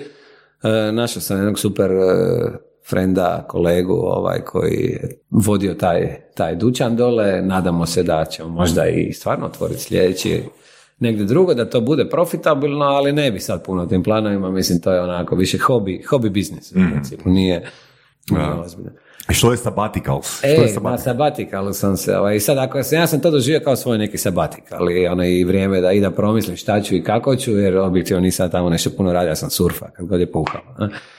Mi smo imali, da to su zabavne situacije, bilo tamo mi smo uveli pravilo u tom našem dućanu, ovaj, mislim moj partner i ja, da ovaj, ako puše mi surfamo, no matter what, ono, dolazili ljudi, ne dolazili i tako, jer tog vjetra je malo i treba ga iskoristiti. Čekaj, čekaj, čekaj, znači ako puše, vi surfate, a ljudi inače rentaju a ljudi, i uče kad ne puše, jel? ne, ne, što ljudi dolaze, ljudi znači, dolaze. kad možete prodavat, kad možete prodavat, vi idete surfat. I sad je to bila situacija, dućan je na plaži, otvoren dućan na plaži, ovaj, sad jedan Englez je bio šef dućana, ovaj, koji je tamo već dugo na Perni, na Pelješcu i, i sad ono, ja vozim, sretnem Karla, tog partnera, vidim ga na moru, vozi i ona, još malo dalje vidim, vozi i ovaj, Dud. Ko je unutra, e, niko sve, svi smo vani, sve otvoreno, znaš, ali nije, nije bilo ni krađa, ni, ni ništa, sve je bilo ok. Ali pala mi na pamet ideja da bi zapravo, mislim, ja sam imao tu sreću da sam si mogao uzeti ono godinu dana neplaćenog. To je sabatikal. Zapravo kad se dogovori sa svojim poslodavcem da te pusti na pola godine ili godinu da, da se odmoriš od Da, i da se odmoriš i da postaneš I da bolji znaš, Tako, i da znaš kad se vratiš da te čeka tvoje radno mjesto i, i ljudi se izažele ovaj, toga na kraju.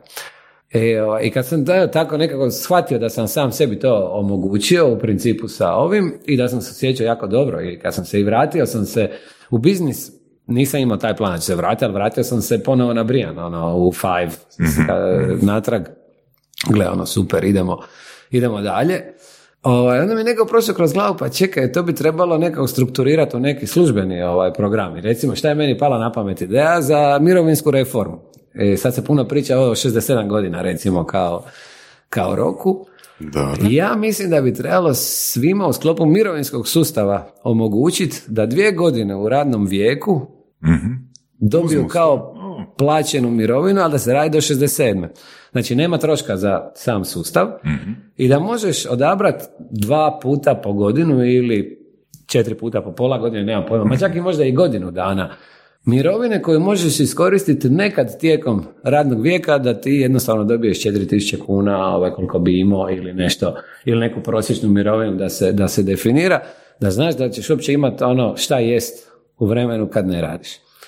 I mnogim ljudima bi to omogućilo ono reset točke u, u karijeri, u životu, da. da stanu, da promisle. Da malo putuju pa mislim, oni koji imaju novac, ne možeš putovati od 4000 kuna, ali uopće, znaš, da se reeduciraju, da, ako vide da se, da se izbjegnu burnoutovi, da, se omoguće nove karijere, da se omoguće nekakve edukacije, da ono, uh, u čitavom nizu situacija u životu bi ljudi su ono prisiljeni gurat dalje ovaj, u, u, u nekom ono setupu koji im ne odgovara, koji je dugoročno loš za njih, iz jednostavnog razloga što ne mogu, znaš, ne mogu si dozvoliti da dignu glavu, da stanu, da, da promisle. E, ne mogu jer moraš vratiti kredit, moraš kupiti hranu, moraš ovaj, živjeti nekako. Tako da ovo mi se čini da bi mogla biti jedna zgodna fora ovaj, da se radi do 67. umjesto do 65. ali da ljudi dobiju tih možda godinu dana da, da po svojoj ono diskretnoj volji odaberu neki trenutak karijere kad kažu sad ću pola godine penzije potrošiti sa 40 godina. mm pa zapravo taj koncept ono spominje već Timothy Ferris, mislim ne sabbaticals, nego on to reframa u mini umirovljenja. Okay. Znači, koji traju, koji traju dva, tri mjeseca i baš služi tome, znači, disocijaciji od svog posla u cilju baš ono što si rekao, znači da, da se resetiraš, da, da dobiješ neke nove insajte i možda da promijeniš karijeru. Jer mislim, tri mjeseca je ono dosta da, ako se ti po meni, dosta, vremena, ne kažem da je super puno vremena, ali dosta vremena da se ti izložiš nekim novim sadržajima i uvidiš da li te možda interesira nešto drugačije. Na? Mislim, ako pogledamo tri mjeseca i a neke prosječna, prosječni mjesečni broj radnih sati 160, ajmo reći da je to 480 sati da se izložiš nekom novom sadržaju, a programi koji se upisuju u radnu knjižicu u pravilu traju 160 sati. Jel tako? Pa, apsolutno, da. da. se pitanje strukturiranosti, odnosno, jel, da. da li ćeš ti te sve sate tražiti, tražiti novu karijeru mi, ili ćeš da. surfat na... Jer mislim da sabbatical, sabbatical, ako se ne varam, dolazi iz uh, akademskog okvira, jel tako? Da. Tamo, ne, ne poduzetničko, nego akademsko. Da, da, je, je, je. Tamo je prvo, prvo primiljeno kao, kao... čak i da ne radiš ništa, ti ta stvar može biti korisna u Apsolutno, da, da, da, ne odeš ni na kakav tečaj, da ne mijenjaš karijeru, da jednostavno mm. ono, razmisliš, da pročitaš deset knjiga i... Pa da, znaš kaj, e, ono, velim, e, mislim da smo se Voras i ja solidno organizirali u 21. stoljeću, ono, i dobro baratamo našim vremenom, ili bi se složio Voras, ukupno gledano. Uvijek može biti bolje. Da, može biti, može biti bolje, ali opet ono, danas, to, to što si rekao, ključna riječ je razmišljanje. Razmišljanje je danas luksus. uh ne? Znači, kako ti imaš e, vremena za razmišljati, znaš? I u biti ono, kad imaš vremena za razmišljanje, e, tu dolazi do novih insighta, ali ako si ti u nekom ritmu, ako si ti u nekom maratonu, pet dana u tjednu, šest dana u tjednu, ono, razmišljanje za tebe, ono, je. jeben luksus. Pa je, je. Ja, ovaj, mislim, evo, usporediti to, ja sam sad vozio, prvi put sam išao na trku biciklističku, u, mm. u subotu sam vozio ovaj, na Krku, cool. neku trku, i, ovaj, I sad završili smo te pet kakva je bila staza, jer to je, fakat je lijepi kraj, ono tamo od Baške gore na one za to mjesečeva, ovaj, površina gore kad se popneš. Što, ja ono, nisam vidio ništa. Ja sam vrtio te pedale, stisnuo ono, vola, znaš. Ono. Jako dobra metafora. I apsolutno ne vidim oko e. sebe, di sam prošao, šta sam radio, ja sam vidio ovog ispred sebe i osvrtao se da me neko ne prestigne od iza.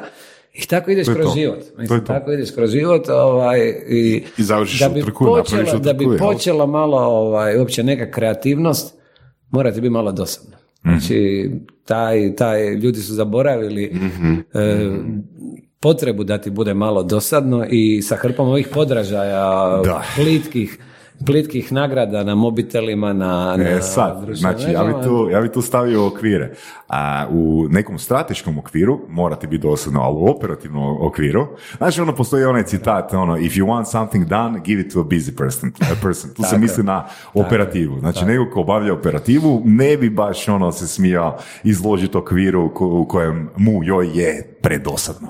To je, to je sigurno, da. Ali ovaj, i ti ljudi u nekom trenutku imaju potrebu raditi nešto drugačije, pametnije, novo. Ne. Mhm. I da bi to mogli uopće shvatiti, treba im biti malo dosadno. Da si otvoriš taj prostor za neko kreativno, za neko promišljanje. Ovaj. Da si počneš postavljati neka ozbiljna pitanja. Ovaj. Ali da li to znači da tijekom 20 godina kad si radio baš, ono, kad si rekao da ono, nisi baš išao na neke velike ono, odmore i tako nešto, da, da se ima osjećaj kao u toj trci, da, da, da, da ono, gledaš ispred sebe i, i nemaš dovoljno širine da razmišljaš da ti bude dosadno.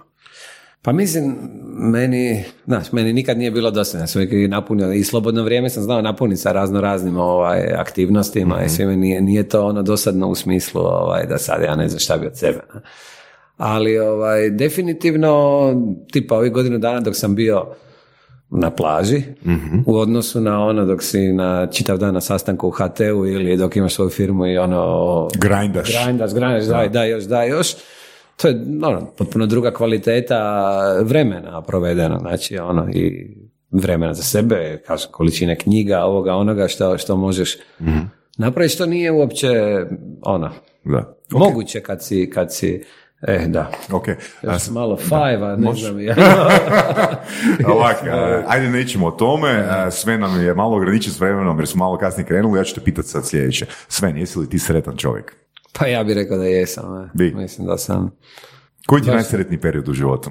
Ha, pa ne mogu nešto posebno izdvojiti. Ovaj, e, mislim da... Nije sabbaticals? Ne, ne, ne, ne. Kao, kao period Mislim, ono, imam dvoje djece, oni su ono super, evo, izdala me čer sa tim kajton, ali,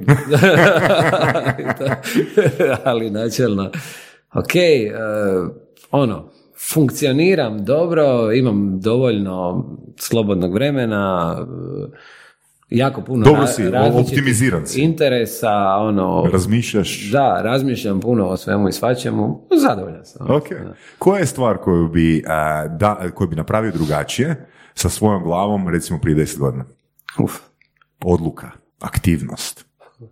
Pa evo sad stvarno ovaj, u, u nekom, žao mi je možda što nisam, ali to su sad totalne ovaj, stvari što nisam... Kažeš, što nisi osnovao band. Ne, ne, što nisam ranije počeo, ne znam, trčati, biciklirati, te neke stvari koje su mi, kad sam skužio tu meditativnu, ovaj, uh, vrijednost trčanja ili neke stvari, prezira sam trčanja, nisam potrčao do korone i onda sam sad u koroni, ovaj, nisam imao šta, pa sam počeo trčat.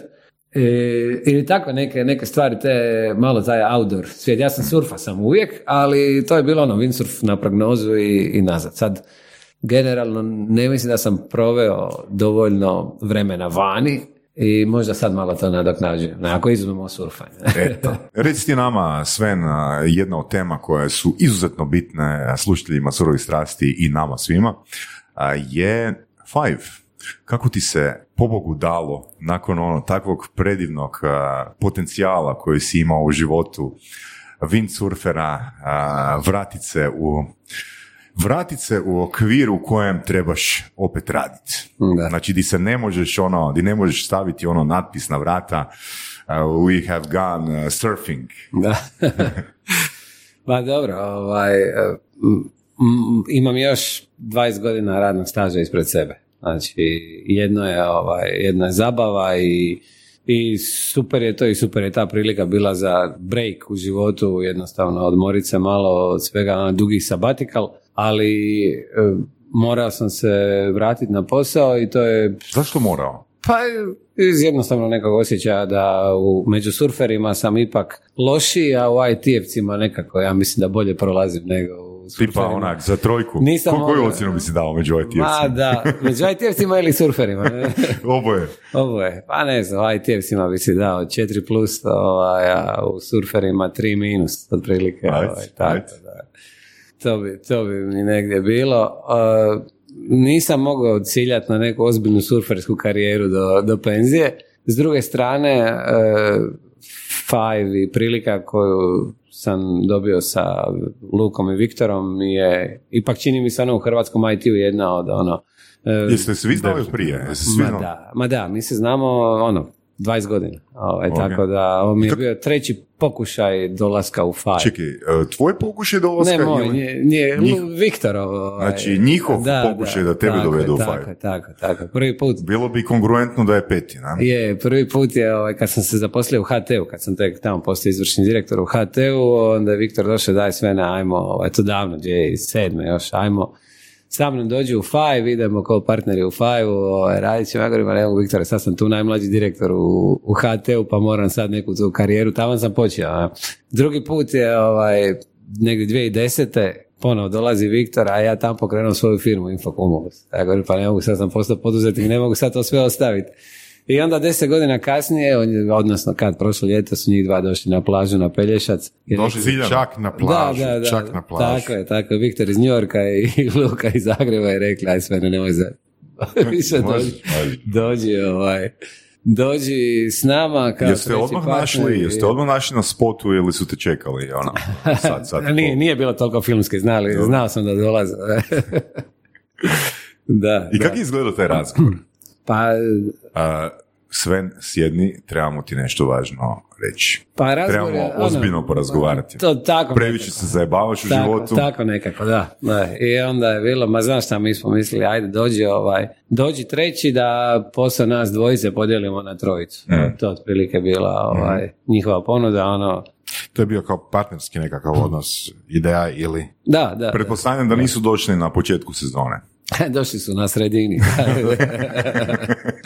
Došli su na sredini. Par, tjedana mjesec. Ono, mislim da je točno tako. Ono, kad nema, nema vjetra, ajde, ajde da moći. Je, da je Viktor otprilike rekao tako, točno, mislim, a nema se cijeli život zajebati, da je moraš početi nešto raditi, znaj, pusti ovaj, da ćemo, da, dali smo ti ono jedno ljeto da ti propadne biznis ovaj, kaže, ajde, idemo natrag u, u rudnik. u pravi biznis, ne.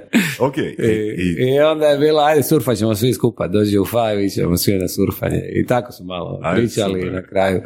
E sad, što su oni ponudili na stol, ne moraš biti super specifičan, da, da si ti rekao da. Je, je li tu bilo pregovora, dogovora? Koliko je trajao taj proces dogovora? Ma nije puno trajao proces dogovora, mi smo se vrlo brzo dogovorili, oni su rekli, ono, gledaj, želimo da dođeš kao treći partner u firmu, trebaš nam pomoć i u principu meni je to bilo dovoljno. Poslije smo te detalje nekako formalizirali, ali ne, vrlo kratko i vrlo bazičan dogovor. Jeste ono... pričali odmah o tipa podjeli ko će šta raditi ili je to bilo fluidno? Pa to je dosta fluidno bilo, ali u principu smo se nekako ovaj, ono, u tih koliko par mjeseci do, do, između ono što, što sam prihvatio mm i kad sam počeo zapravo se dogovorili na kraju mi još uvijek istitravamo zapravo ko će šta raditi. Nakon koliko vremena? Pa nakon godine dana. Ne.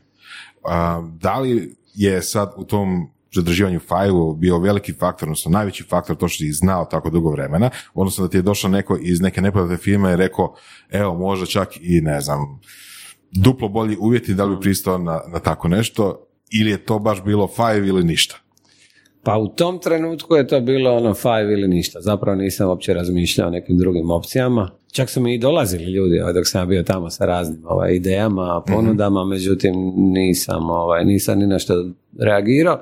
Five mi je ono iz nekoliko razloga. Prvo ono sa, sa Lukom i Viktorom, sa, s Lukom sam radio u Microsoftu ono, dugo, s Viktorom sam friend, skupa provodimo godišnje odmore, idemo ovaj, surfamo i šta već skijamo skupa. Tako da ovaj, to, to je bila neki prvi, prvi kriterij. Druga, druga stvar, zbilja iskreno vidim ogroman potencijal u five i mislim da smo ono na, na pravom putu da postanemo vodeća njujorška digitalna agencija. Uh, ja sam vodeća osobno... njujorška digitalna pa agencija. Pa da.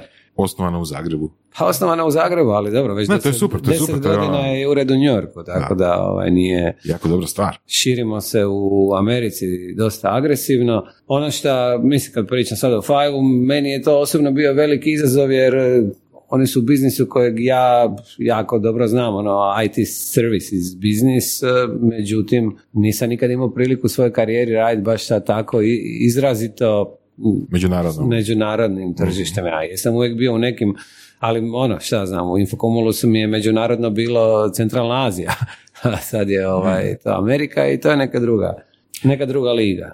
Kako je išao proces uklapanja u firmu? Pa dobro. ono što je specifičnost tog procesa uklapanja, što je možda malo i otežalo priču. Mi smo imali neki plan u kojem je zapravo Luka treba otići u New York i onda ja mhm. ostanem tu, ovaj, ono, ne, ne za stalno, ali otići na pola godine u New York raditi zapravo tamo business development i da ja ostanem tu, onda je korona došla i to je sve i mhm. de facto mi smo bili, ne znam, Viktor i ja smo bili u Kanadi kad je ovaj, to bilo, pa smo se u lockdownu ono, vraći bježali doma. Ovaj, I od onda ostali tu, prizemljeni u, u Zagrebu, tako da što je s jedne strane bilo i dobro. Jer, ne, ne, a je, Viktor se vratio, Viktor se vratio tada iz, iz Kanade u New York i onda je došao tu bio pola godine. Tako smo sva trojica bili u Hrvatskoj, preko ljeta smo uglavnom bili na Pelješcu, ovaj, tamo nam je bio headquarter five ali ovaj, Viktor se sad vratio u Ameriku, Luka i ja smo tu, ono, kad pitaš o uklapanju, to je bilo apropo uklapanja, znači nekakva ideja bila da, da ono, Luka u četvrtom mjesecu ode u New York i onda. Nemaš više rasprave o uklapanju, nego si tu i vodiš firmu. Ne? S druge strane, ovaj, činjenica da smo ostali obojica skupa i da možemo tu tranziciju nekako menadžirati ovaj, zajedno, mi je možda i olakotna okolnost u principu, jer smo barem u istoj vremenskoj zoni. Hmm. Evo, u zadnje vrijeme dosta pričamo o partnerstvima, o surovim strastima, pa po tebi, koje su dobre strane partnerstva? I drugo pitanje, da li je bilo trzavica u ovih godinu dana? Pa, dobre strane partnerstva u svakom slučaju ono da nisi sam. Znači, ja, Što to znači? A znači da imaš nekoga kome se možeš obratiti kad imaš dilemu, kad ne znaš šta bi, kad ti je teško, kad, kad osjećaš da više nešto ne možeš izgurati sam, onda kažeš ajde, ajde dođi i to je definitivno ovaj, izvanredna stvar partnerstva. E, naravno, ako ste komplementarni, ako se dobro razumijete, ako stvari funkcioniraju i neki po nekoj privatnoj osnovi, onda je to sve puno lakše, onda ovaj, možeš tim ljudima ovaj, ako ono, postoji povjerenje kao neki nulti preduvjet partnerstva bilo mm kakvog, mhm. onda je, to, onda je to sve puno, puno lakše. E, da trzavica ima, uvijek ih ima, ali to su tako prirodne ono, poslovne trzavice. Ono što je važno da, da nema ega. I dok ne, ljudi ne stavljaju svoj ego ispred e, argumenata, dok to nije na nekoj osobnoj razini problematično, onda je super prihvati svaku kritiku. Ono, mi smo svi trojica ono, poprilično različiti karakteri, ovaj, mm. Luka i Viktor i ja ali mislim da se jako dobro nadopunjujemo i da smo u tom kontekstu. Je to dobra kvaliteta kod partnerstva, da budu različite karakteristike osoba? A dok god ne smetaju te karakteristike dok nisu sukobljene. Mm. Ovo, u svakom slučaju bi ja rekao da apsolutno je, dok, ne znam, problem, ne znam, moje ekstrovertiranosti ne utječe na tvoju introvertiranost, na način da ja te tjeram da, ne znam, radiš nešto što, u čemu se ne osjećaš Je li bilo takvih situacija? Pa nije, nije, okay. tak, nije takvih situacija. Ono što je, ovaj, što je meni jedna super stvar uh, gdje se mi onako međusobno ovaj, pre, preklapamo na neki način je to što, što ovaj, i Viktor i Luka su spremni uvijek postaviti pitanje ono, a zašto to radimo, a challengeirati uh, nekakvu, nekakvu akciju prije nego što se akcija dogodila. Ne. Ja sam došao iz ono nekakve više možda operativne perspektive ono, idemo raditi, pa gle, nešto, napravit ćemo tri stvari dobro, dvije loše, ali smo u net pozitiv ovaj, skoru i to je ok. Sad, to su dva različita pristupa i meni jako paše da, da, da dosta mhm. često sjednemo i ono, promislimo stvarno mhm. šta, šta radimo. Da, baš sam uh, prije par dana pročitao jednu knjigu, uh, zašto kažem to? Zato što si spomenuo ovoga dvije, dva kriterija. Znači, knjiga je naslovljena pet disfunkcija tima. Mhm. I prvi kriterij, ono, na dnu piramide je baš povjerenje, nedostatak povjerenja. A na vrhu piramide je uh, presnažan ego. E, znači oba ta termina si ovoga pa nisam, nisam pročitao knjigu. Da, eto, imaš iskustvo, ne? Ponekad je bolje imati iskustvo, ponekad je bolje se malo ubrzati. Jer ja prepoznajem, prepoznajem informacije, informacije koje će mi trebati u budućnosti pa pokušavam malo preduhitriti sa znanjem iz knjiga. Uglavnom, um, jedan primjer koji želim izdvojiti, baš to na temu ega, je kad osoba, mislim, nije ego loš, ne? Nije ego, ne možemo reći da je ego generalno loš, ali ono je jedan primjer koji mi je ostao jako usidren iz te knjige je priča od jedne, ajmo reći, to je, to je priča baš, jedna žena koja je vodila tim u timu je imala, ajmo reći, desetak ljudi i jedna od tih osoba je bila izrazito produktivna. Toliko produktivna da je produktivnost te osobe ono nadmašivala dvostruko produktivnost ostatka tima. Hmm. I ostatak tima je dobro funkcionirao zajedno, ali nisu tu osobu, tu osobu jednostavno nisu prihvaćali, niti ta osoba nije prihvaćala njih. Ne? I sad ne znajući što da napravi, ipak je ona voditelj tima, odlučila je toj osobi koja je toliko napredna dati uh, promaknuće. Mm. E, I zapravo je dobila otkaz u firmi jer je napravila krivu odluku uh, zato što je tu osobu trebala izolirati, odnosno toj osobi trebala dati otkaz. Jer bez obzira koliko je ta osoba učinkovita, njegov, njegov ego, radi se o muškarcu u knjizi, mm. je utjecao na koheziju tog tima. Znači, u biti ono što knjiga zapravo govori po tom kriteriju ega je da bi trebao postojati ego, ali ego tima, a ne ego pojedinca. Da, to je sad pitanje, da, timova, recimo u mom iskustvu, već par puta sam našao situaciju da, da firma radije ide za tim da bude kohezivan tim, mm. da, bude, da ljudi zajedno dobro funkcioniraju, da dobro, da dobro uh, jel, zajedno rade na istoj stvari, nego za tim da bude nešto ekstra, ekstra produktivna i da bude, ne znam, radije će žrtvovati produktivnost, mm. ali ne koheziju tima, na primjer. Jel bi rekao da je to ok? Jel se to slaže s tim Uh, da, s tim primjerom, s tim primjerom se slažem. Mislim, s tim da treba naravno uzeti u obzir da osoba koja je najneproduktivnija, odnosno najmanje produktivna, također mora dobiti otkaz. Da, da, mislim, znači, ima drugih kriterija. Ajmo reći ono, rubovi, gausove, krivulje, ono bi morali dobiti da. otkaz. Uh, hoćemo tu knjigu imati lektirama? Uh, već sam ja obradio, bez brige. Kako se zove? Pet disfunkcija tima. Ok. Da. Da, definitivno da i definitivno preporučam tu knjigu iz razloga jer na kraju te knjige imate i primjere kako trenirati svoj tim da se pojača kohezija, odnosno da se pojača povjerenje, da se stvori commitment unutar članova tima, zajednički commitment, da se stvori ono accountability. Mislim, volim te engleske riječi jer su mi accountability, commitment, obožavam te riječi jer su mi ciljanije nego hrvatske, tipa predanost ili odgovornost, znaš. Mm, pa ja bi samo, evo, apropo ovaj, tih e, ekstremno dobrih pojedinaca koji ekstremno dobrih po rezultatima, Tako, ne nužno po koji znaju, koji znaju narušavati dinamiku no. tima, ovaj, ovom drugom emotivnom komponentom, ajmo tako je nazvat. Mm.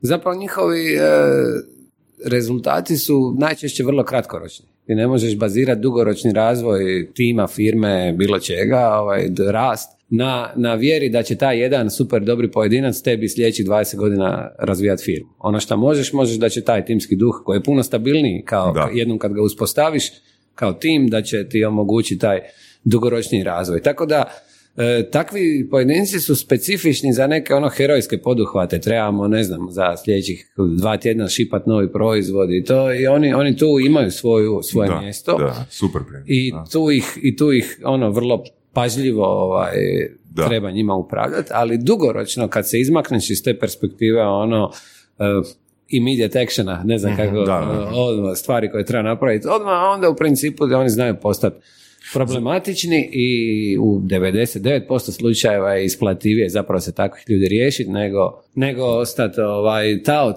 mhm, zapravo mhm. odnosa uh, i produktivnosti. Da. Dakle, To se jako dobro vidi u startup svijetu gdje se obično kaže da tim koji pokrene startup nije nužno onaj tim koji će taj startup razviti u firmu koji će napraviti nešto produktivno, dugoročno produktivno. Što se onda događa s tim timom?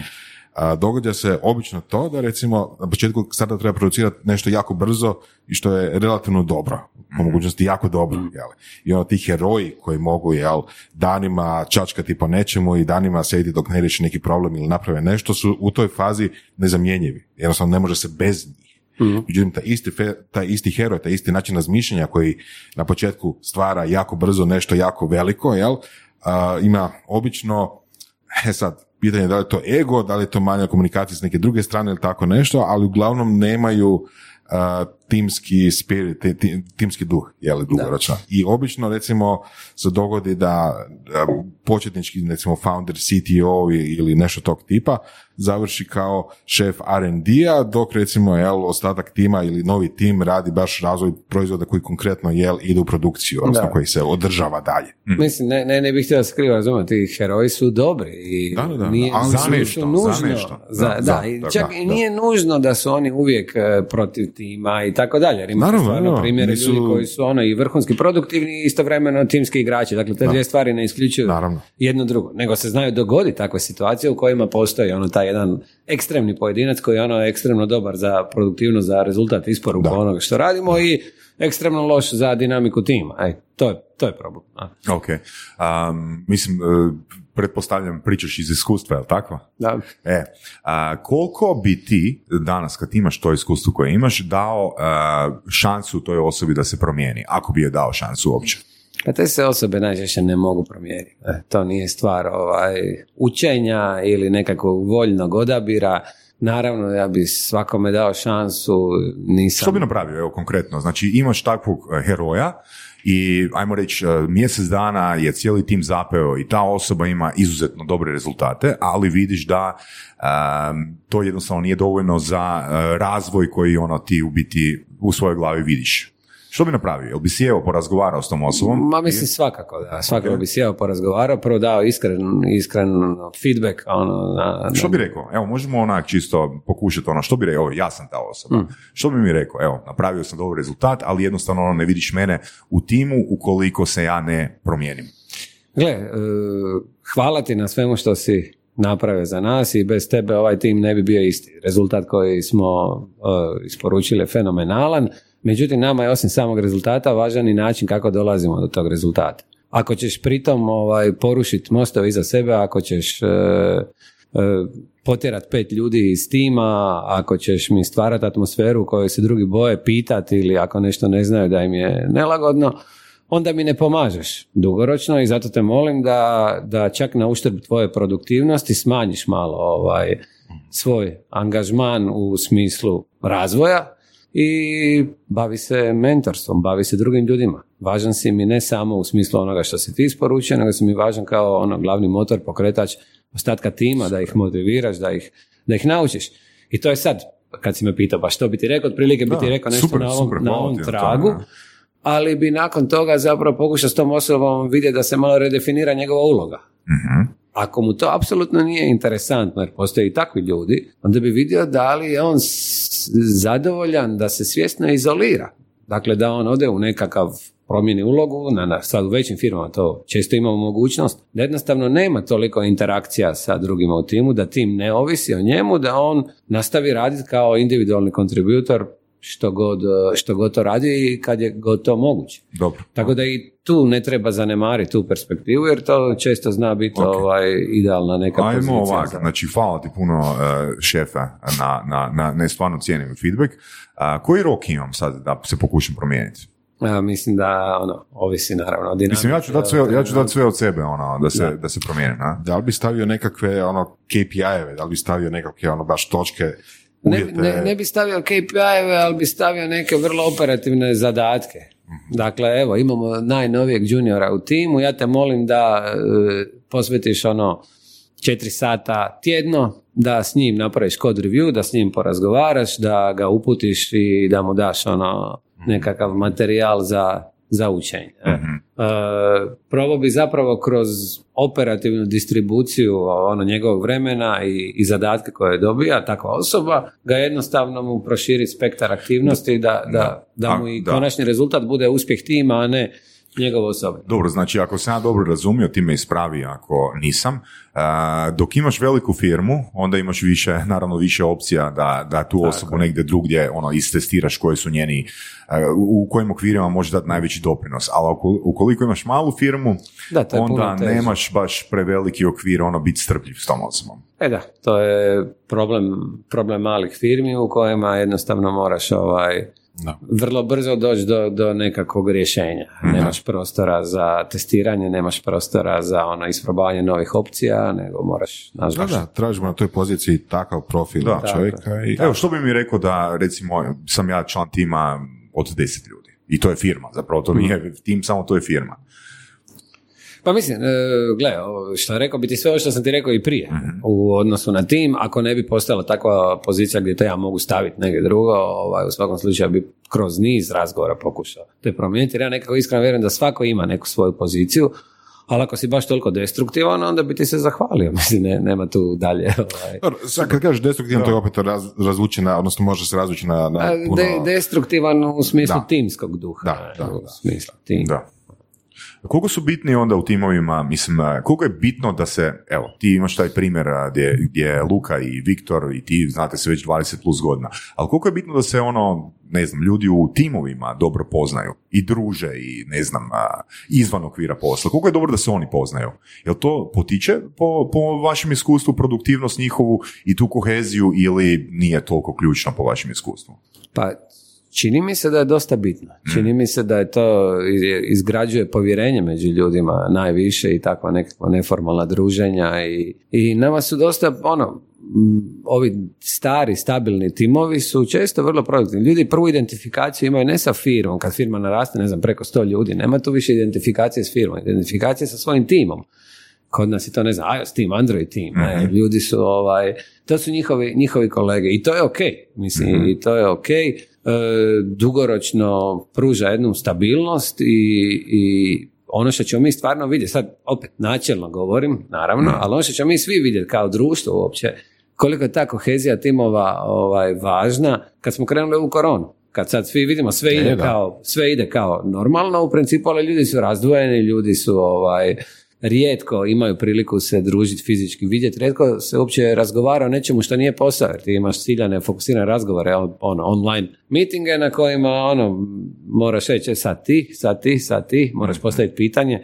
Nema, da, ta neformalnosti. Neformalne komunikacije. E, I vidjet ćemo za godinu dana globalno koliko nam je ta komponenta falila u ili nije ili nije ili, nije sad spomenuo si sad uh, iOS, uh, iOS iOS i Android timove. E sad, možemo li tu prokomentirati taj ego tima? Znači, kakav je odnos između jednog i drugog? Ne, odnos među timovima je stvarno dobar. Tu nemamo kod nas zbilja. Ovaj, su, Jel ima natjecateljstva tu? Se, se, ali postoji jedna mala, jedna doza zdravog, eh, zdravog kompeticija. Ne? Sad ne znam da napravili Android majicu i sad ono, to je fora. Mhm. I, I s ponosom nose majicu svoga tima. Ne? E, osjeća se zbilja ta, taj ono, podnos pripadnosti nekoj, nekoj grupi i to mi je, i to mi je super. Na, tom, osim na tom nivou. Osim toga...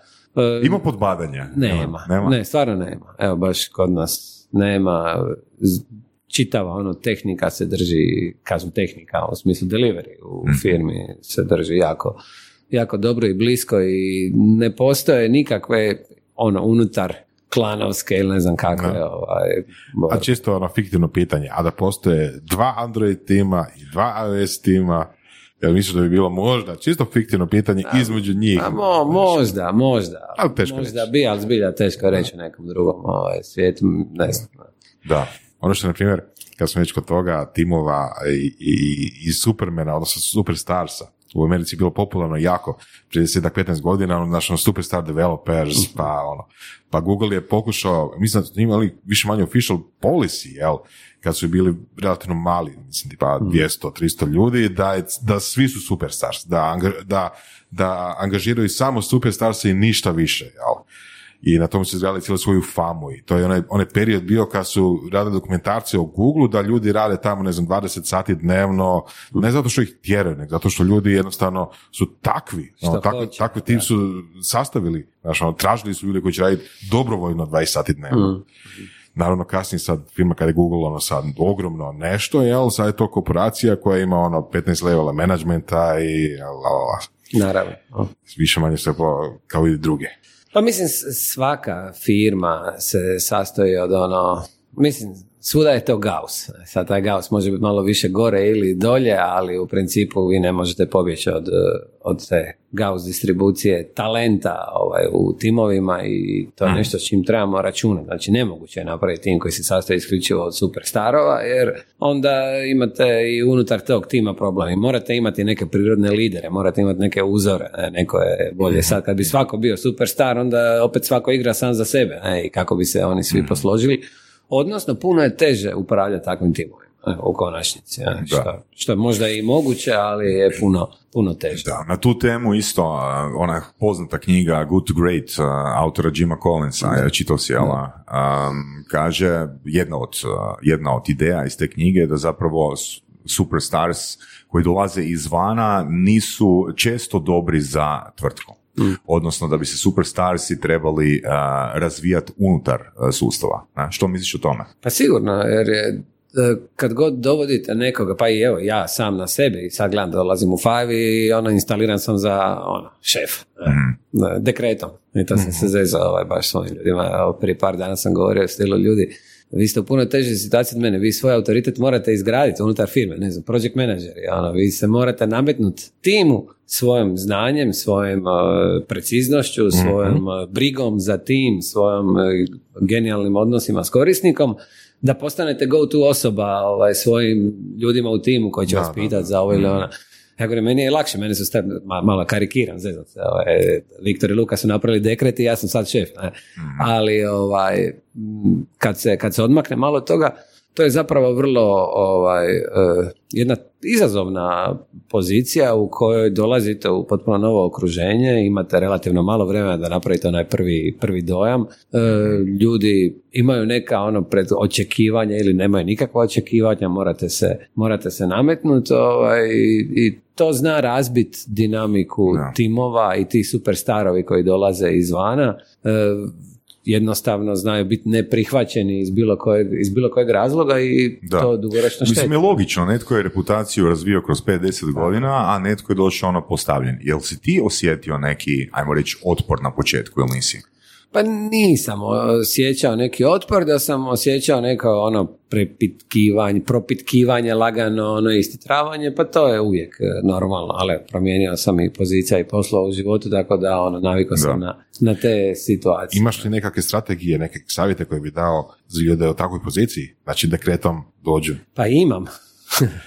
imam ih jako puno. Znači, ono, mogu bi reći što nemojte raditi slučajno. Može nemojte slučajno ono u prvih eh, pa ne znam ono možda i stotinjak dana nemojte pljuvati po onom što je bilo prije vas. Znači nemojte slučajno se osvrtati na e, ko je ovo radio, kako je to radio. Makar imate, imali jednog krivca, makar taj više nije u firmi, ovaj, nemojte, nemojte tako krenuti jer ne, ne gradite nikakvu pozitivnu svoju reputaciju uh, crnjenjem ne, ne, nečeg što je bilo prije vas.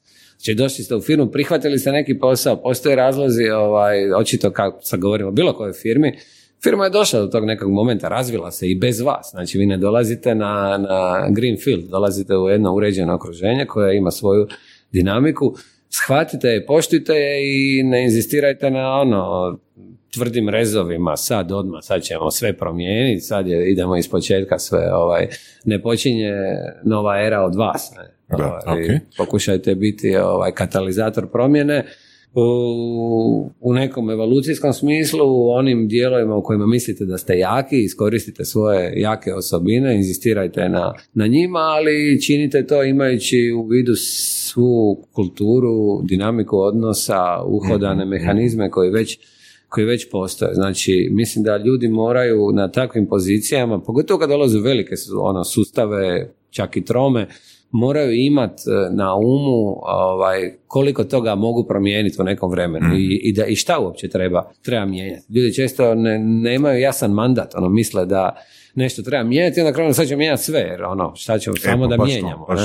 Jer to je zapravo double bind, ono, znači ti si, ti, ne ti, bilo ko, do, dođeš u novu tvrtku, od tebe se očekuju promjene, ali ti ako pokreneš prebrzo te promjene provoditi, ono najlaziš na otpor. Ne, da. E, čija je sad to uloga da odluči ono, kojom brzinom se te promjene mogu a, dogoditi? Jer ako dođeš u firmu i napraviš brze. Odluke, nove odluke, ti si produktivan što se tiče ono, perspektive od strane menadžmenta, ali stvaraš ovoga, ono, stvaraš ovoga loše odnose prema svima koji su pogođeni tima. A proces od nekih šest mjeseci je to je onda upitna tvoja produktivnost. Koliko ti zapravo doprinosiš svojom ulogom? Pa mislim da ovisi o veličini kompanije. mm Znači ako govorimo o velikim firmama, ono šest mjeseci je period uhodavanja za ako pričamo o nekim CEO, CEO rolama. mm Da ljudi će shvatiti gdje su došli, ko su ti ljudi, s kim radiš, ono, od koga što možeš očekivati, ovaj, koja su njihova osobna očekivanja, kome, koja su karijerne aspiracije, tako ima čitav niz tema koje ono moraš naučiti da bi mogao ovaj, po meni se čini da je jako dobro zaroniti ono duboko u operativu po nekim temama ovaj, unutar firme, da jednostavno iz tih primjera vidiš kako funkcionira dinamika odnos, kako izgledaju neki procesi ne na papiru nego u realnom, u realnom mhm. životu. Da bi uopće mogao donositi neke generalne zaključke o tome što i kako treba mijenjati. Naravno, svako kad dolazi, nekoga priprema i da dolazite, ne znam, novi ono, direktor da ne lupnem sad i ne, ali ne znam, ono... Da, neko će ti reći što je tvoj zadatak. I imaš neka očekivanja, imaš neki nadzorni odbor ili imaš nekoga, ne znam, može staviti tamo vlada, neko, neko bi ti trebao reći šta je cilj u sljedećem razdoblju. Ili bi trebao pitati ako dođeš tamo. Da. Ili, ili tako, ili bi trebao pitati. A, rekao si više stvari koje imaš ili samo ta jedna bila? više, više savjeta za osobu koja je došla. Pa dobro, rekao sam ne pljuvat po da, prije, rekao sam uh, učiti što je moguće više kroz operativno poslovanje, da mhm. na tome mhm. stvoriš nekakve zaključke. Uh, učiti generalno što je moguće e, ja, jako puno, pronaći saveznike ovaj, unutar kompanije, nekakve svoje ono sigurne točke s kojima možeš ovaj, se, se postaviti, vidjeti zapravo što ono, pokušati vidjeti što ljudi iz organizacije misle o promjenama koje je potrebno napraviti u kompaniji, ne donijeti te zaključke bazirano na mišljenju jednog ili dvojice, jer vrlo često kad dolazite na takve neke pozicije, jedno je što misle oni koji te tamo postavljaju, a drugo je što misle ljudi koji su operativno u tom, u tom biznisu. Tu pronaći neki balans zapravo promjene.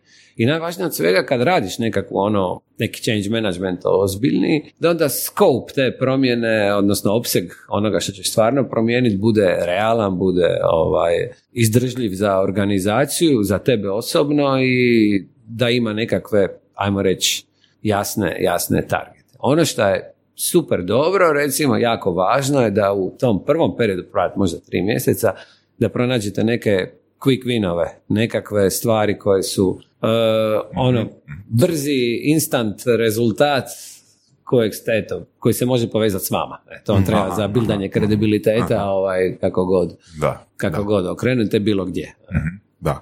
Koje izazove sad tvoja nova uloga u Five donijela za tebe osobno i kako si ih rješavao?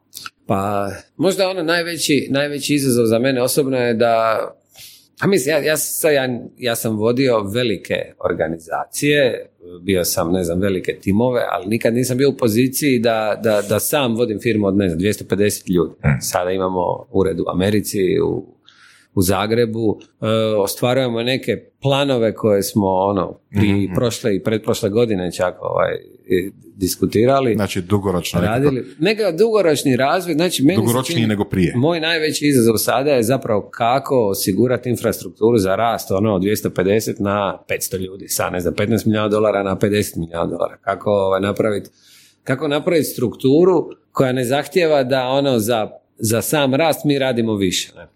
Da, znači, to je ono, jer nećemo moći, fizički ne, nije, nije moguće. Ne. Odnosno da više zarađujete za isti rad. Evo, pa super, ne, super, super. Da. ok, mislim da svi to kuže. Kako ti onda pristupaš učenju? Otkud eh, povlačiš informacije? Ono, jel, mislim, sigurno sam da nemaš ono, u glavi odmah strukturu, kako bi to mm. trebalo izgledati, nego ono, sigurno sam da tražiš resurse. Kako dolaziš do te ideje da ono, se dogodi rast od 100%, a da to nije a, raditi 100% više? Pa mislim, mi u svakom slučaju moramo, moramo rasti, mi kao kompanija. Ono što je u osnovi razgovaram što je moguće više sa kolegama unutar, unutar kompanije, razgovaram s našim e, kolegama u Americi. Mi smo dosta specifični jer zapravo nama je 100% prihoda iz, iz Amerike. Mi nemamo ni jednu hrvatsku fakturu, znači nismo izdali ni jednu ovaj, u 2020. u, u Hrvatskoj. Tako da svi klijenti su nam u Americi i s te strane smo ono dominantno ovisni o tom tržištu. Je li to dobro ili loše, neću uopće ulaziti u to, ali jednostavno je Jel, tako. Pratiš ono recimo neke YouTube eh, kanale, eh, novine njihove? A pratim novine. Tržište, ne YouTube, ali pratimo tržište, pratimo novine, New York Times i ono, to je prilike, gledamo šta se događa, gledamo izbore, gledamo burzu, gledamo Ko će biti sljedeći klijent? Ameriku, ovaj, da, da, da.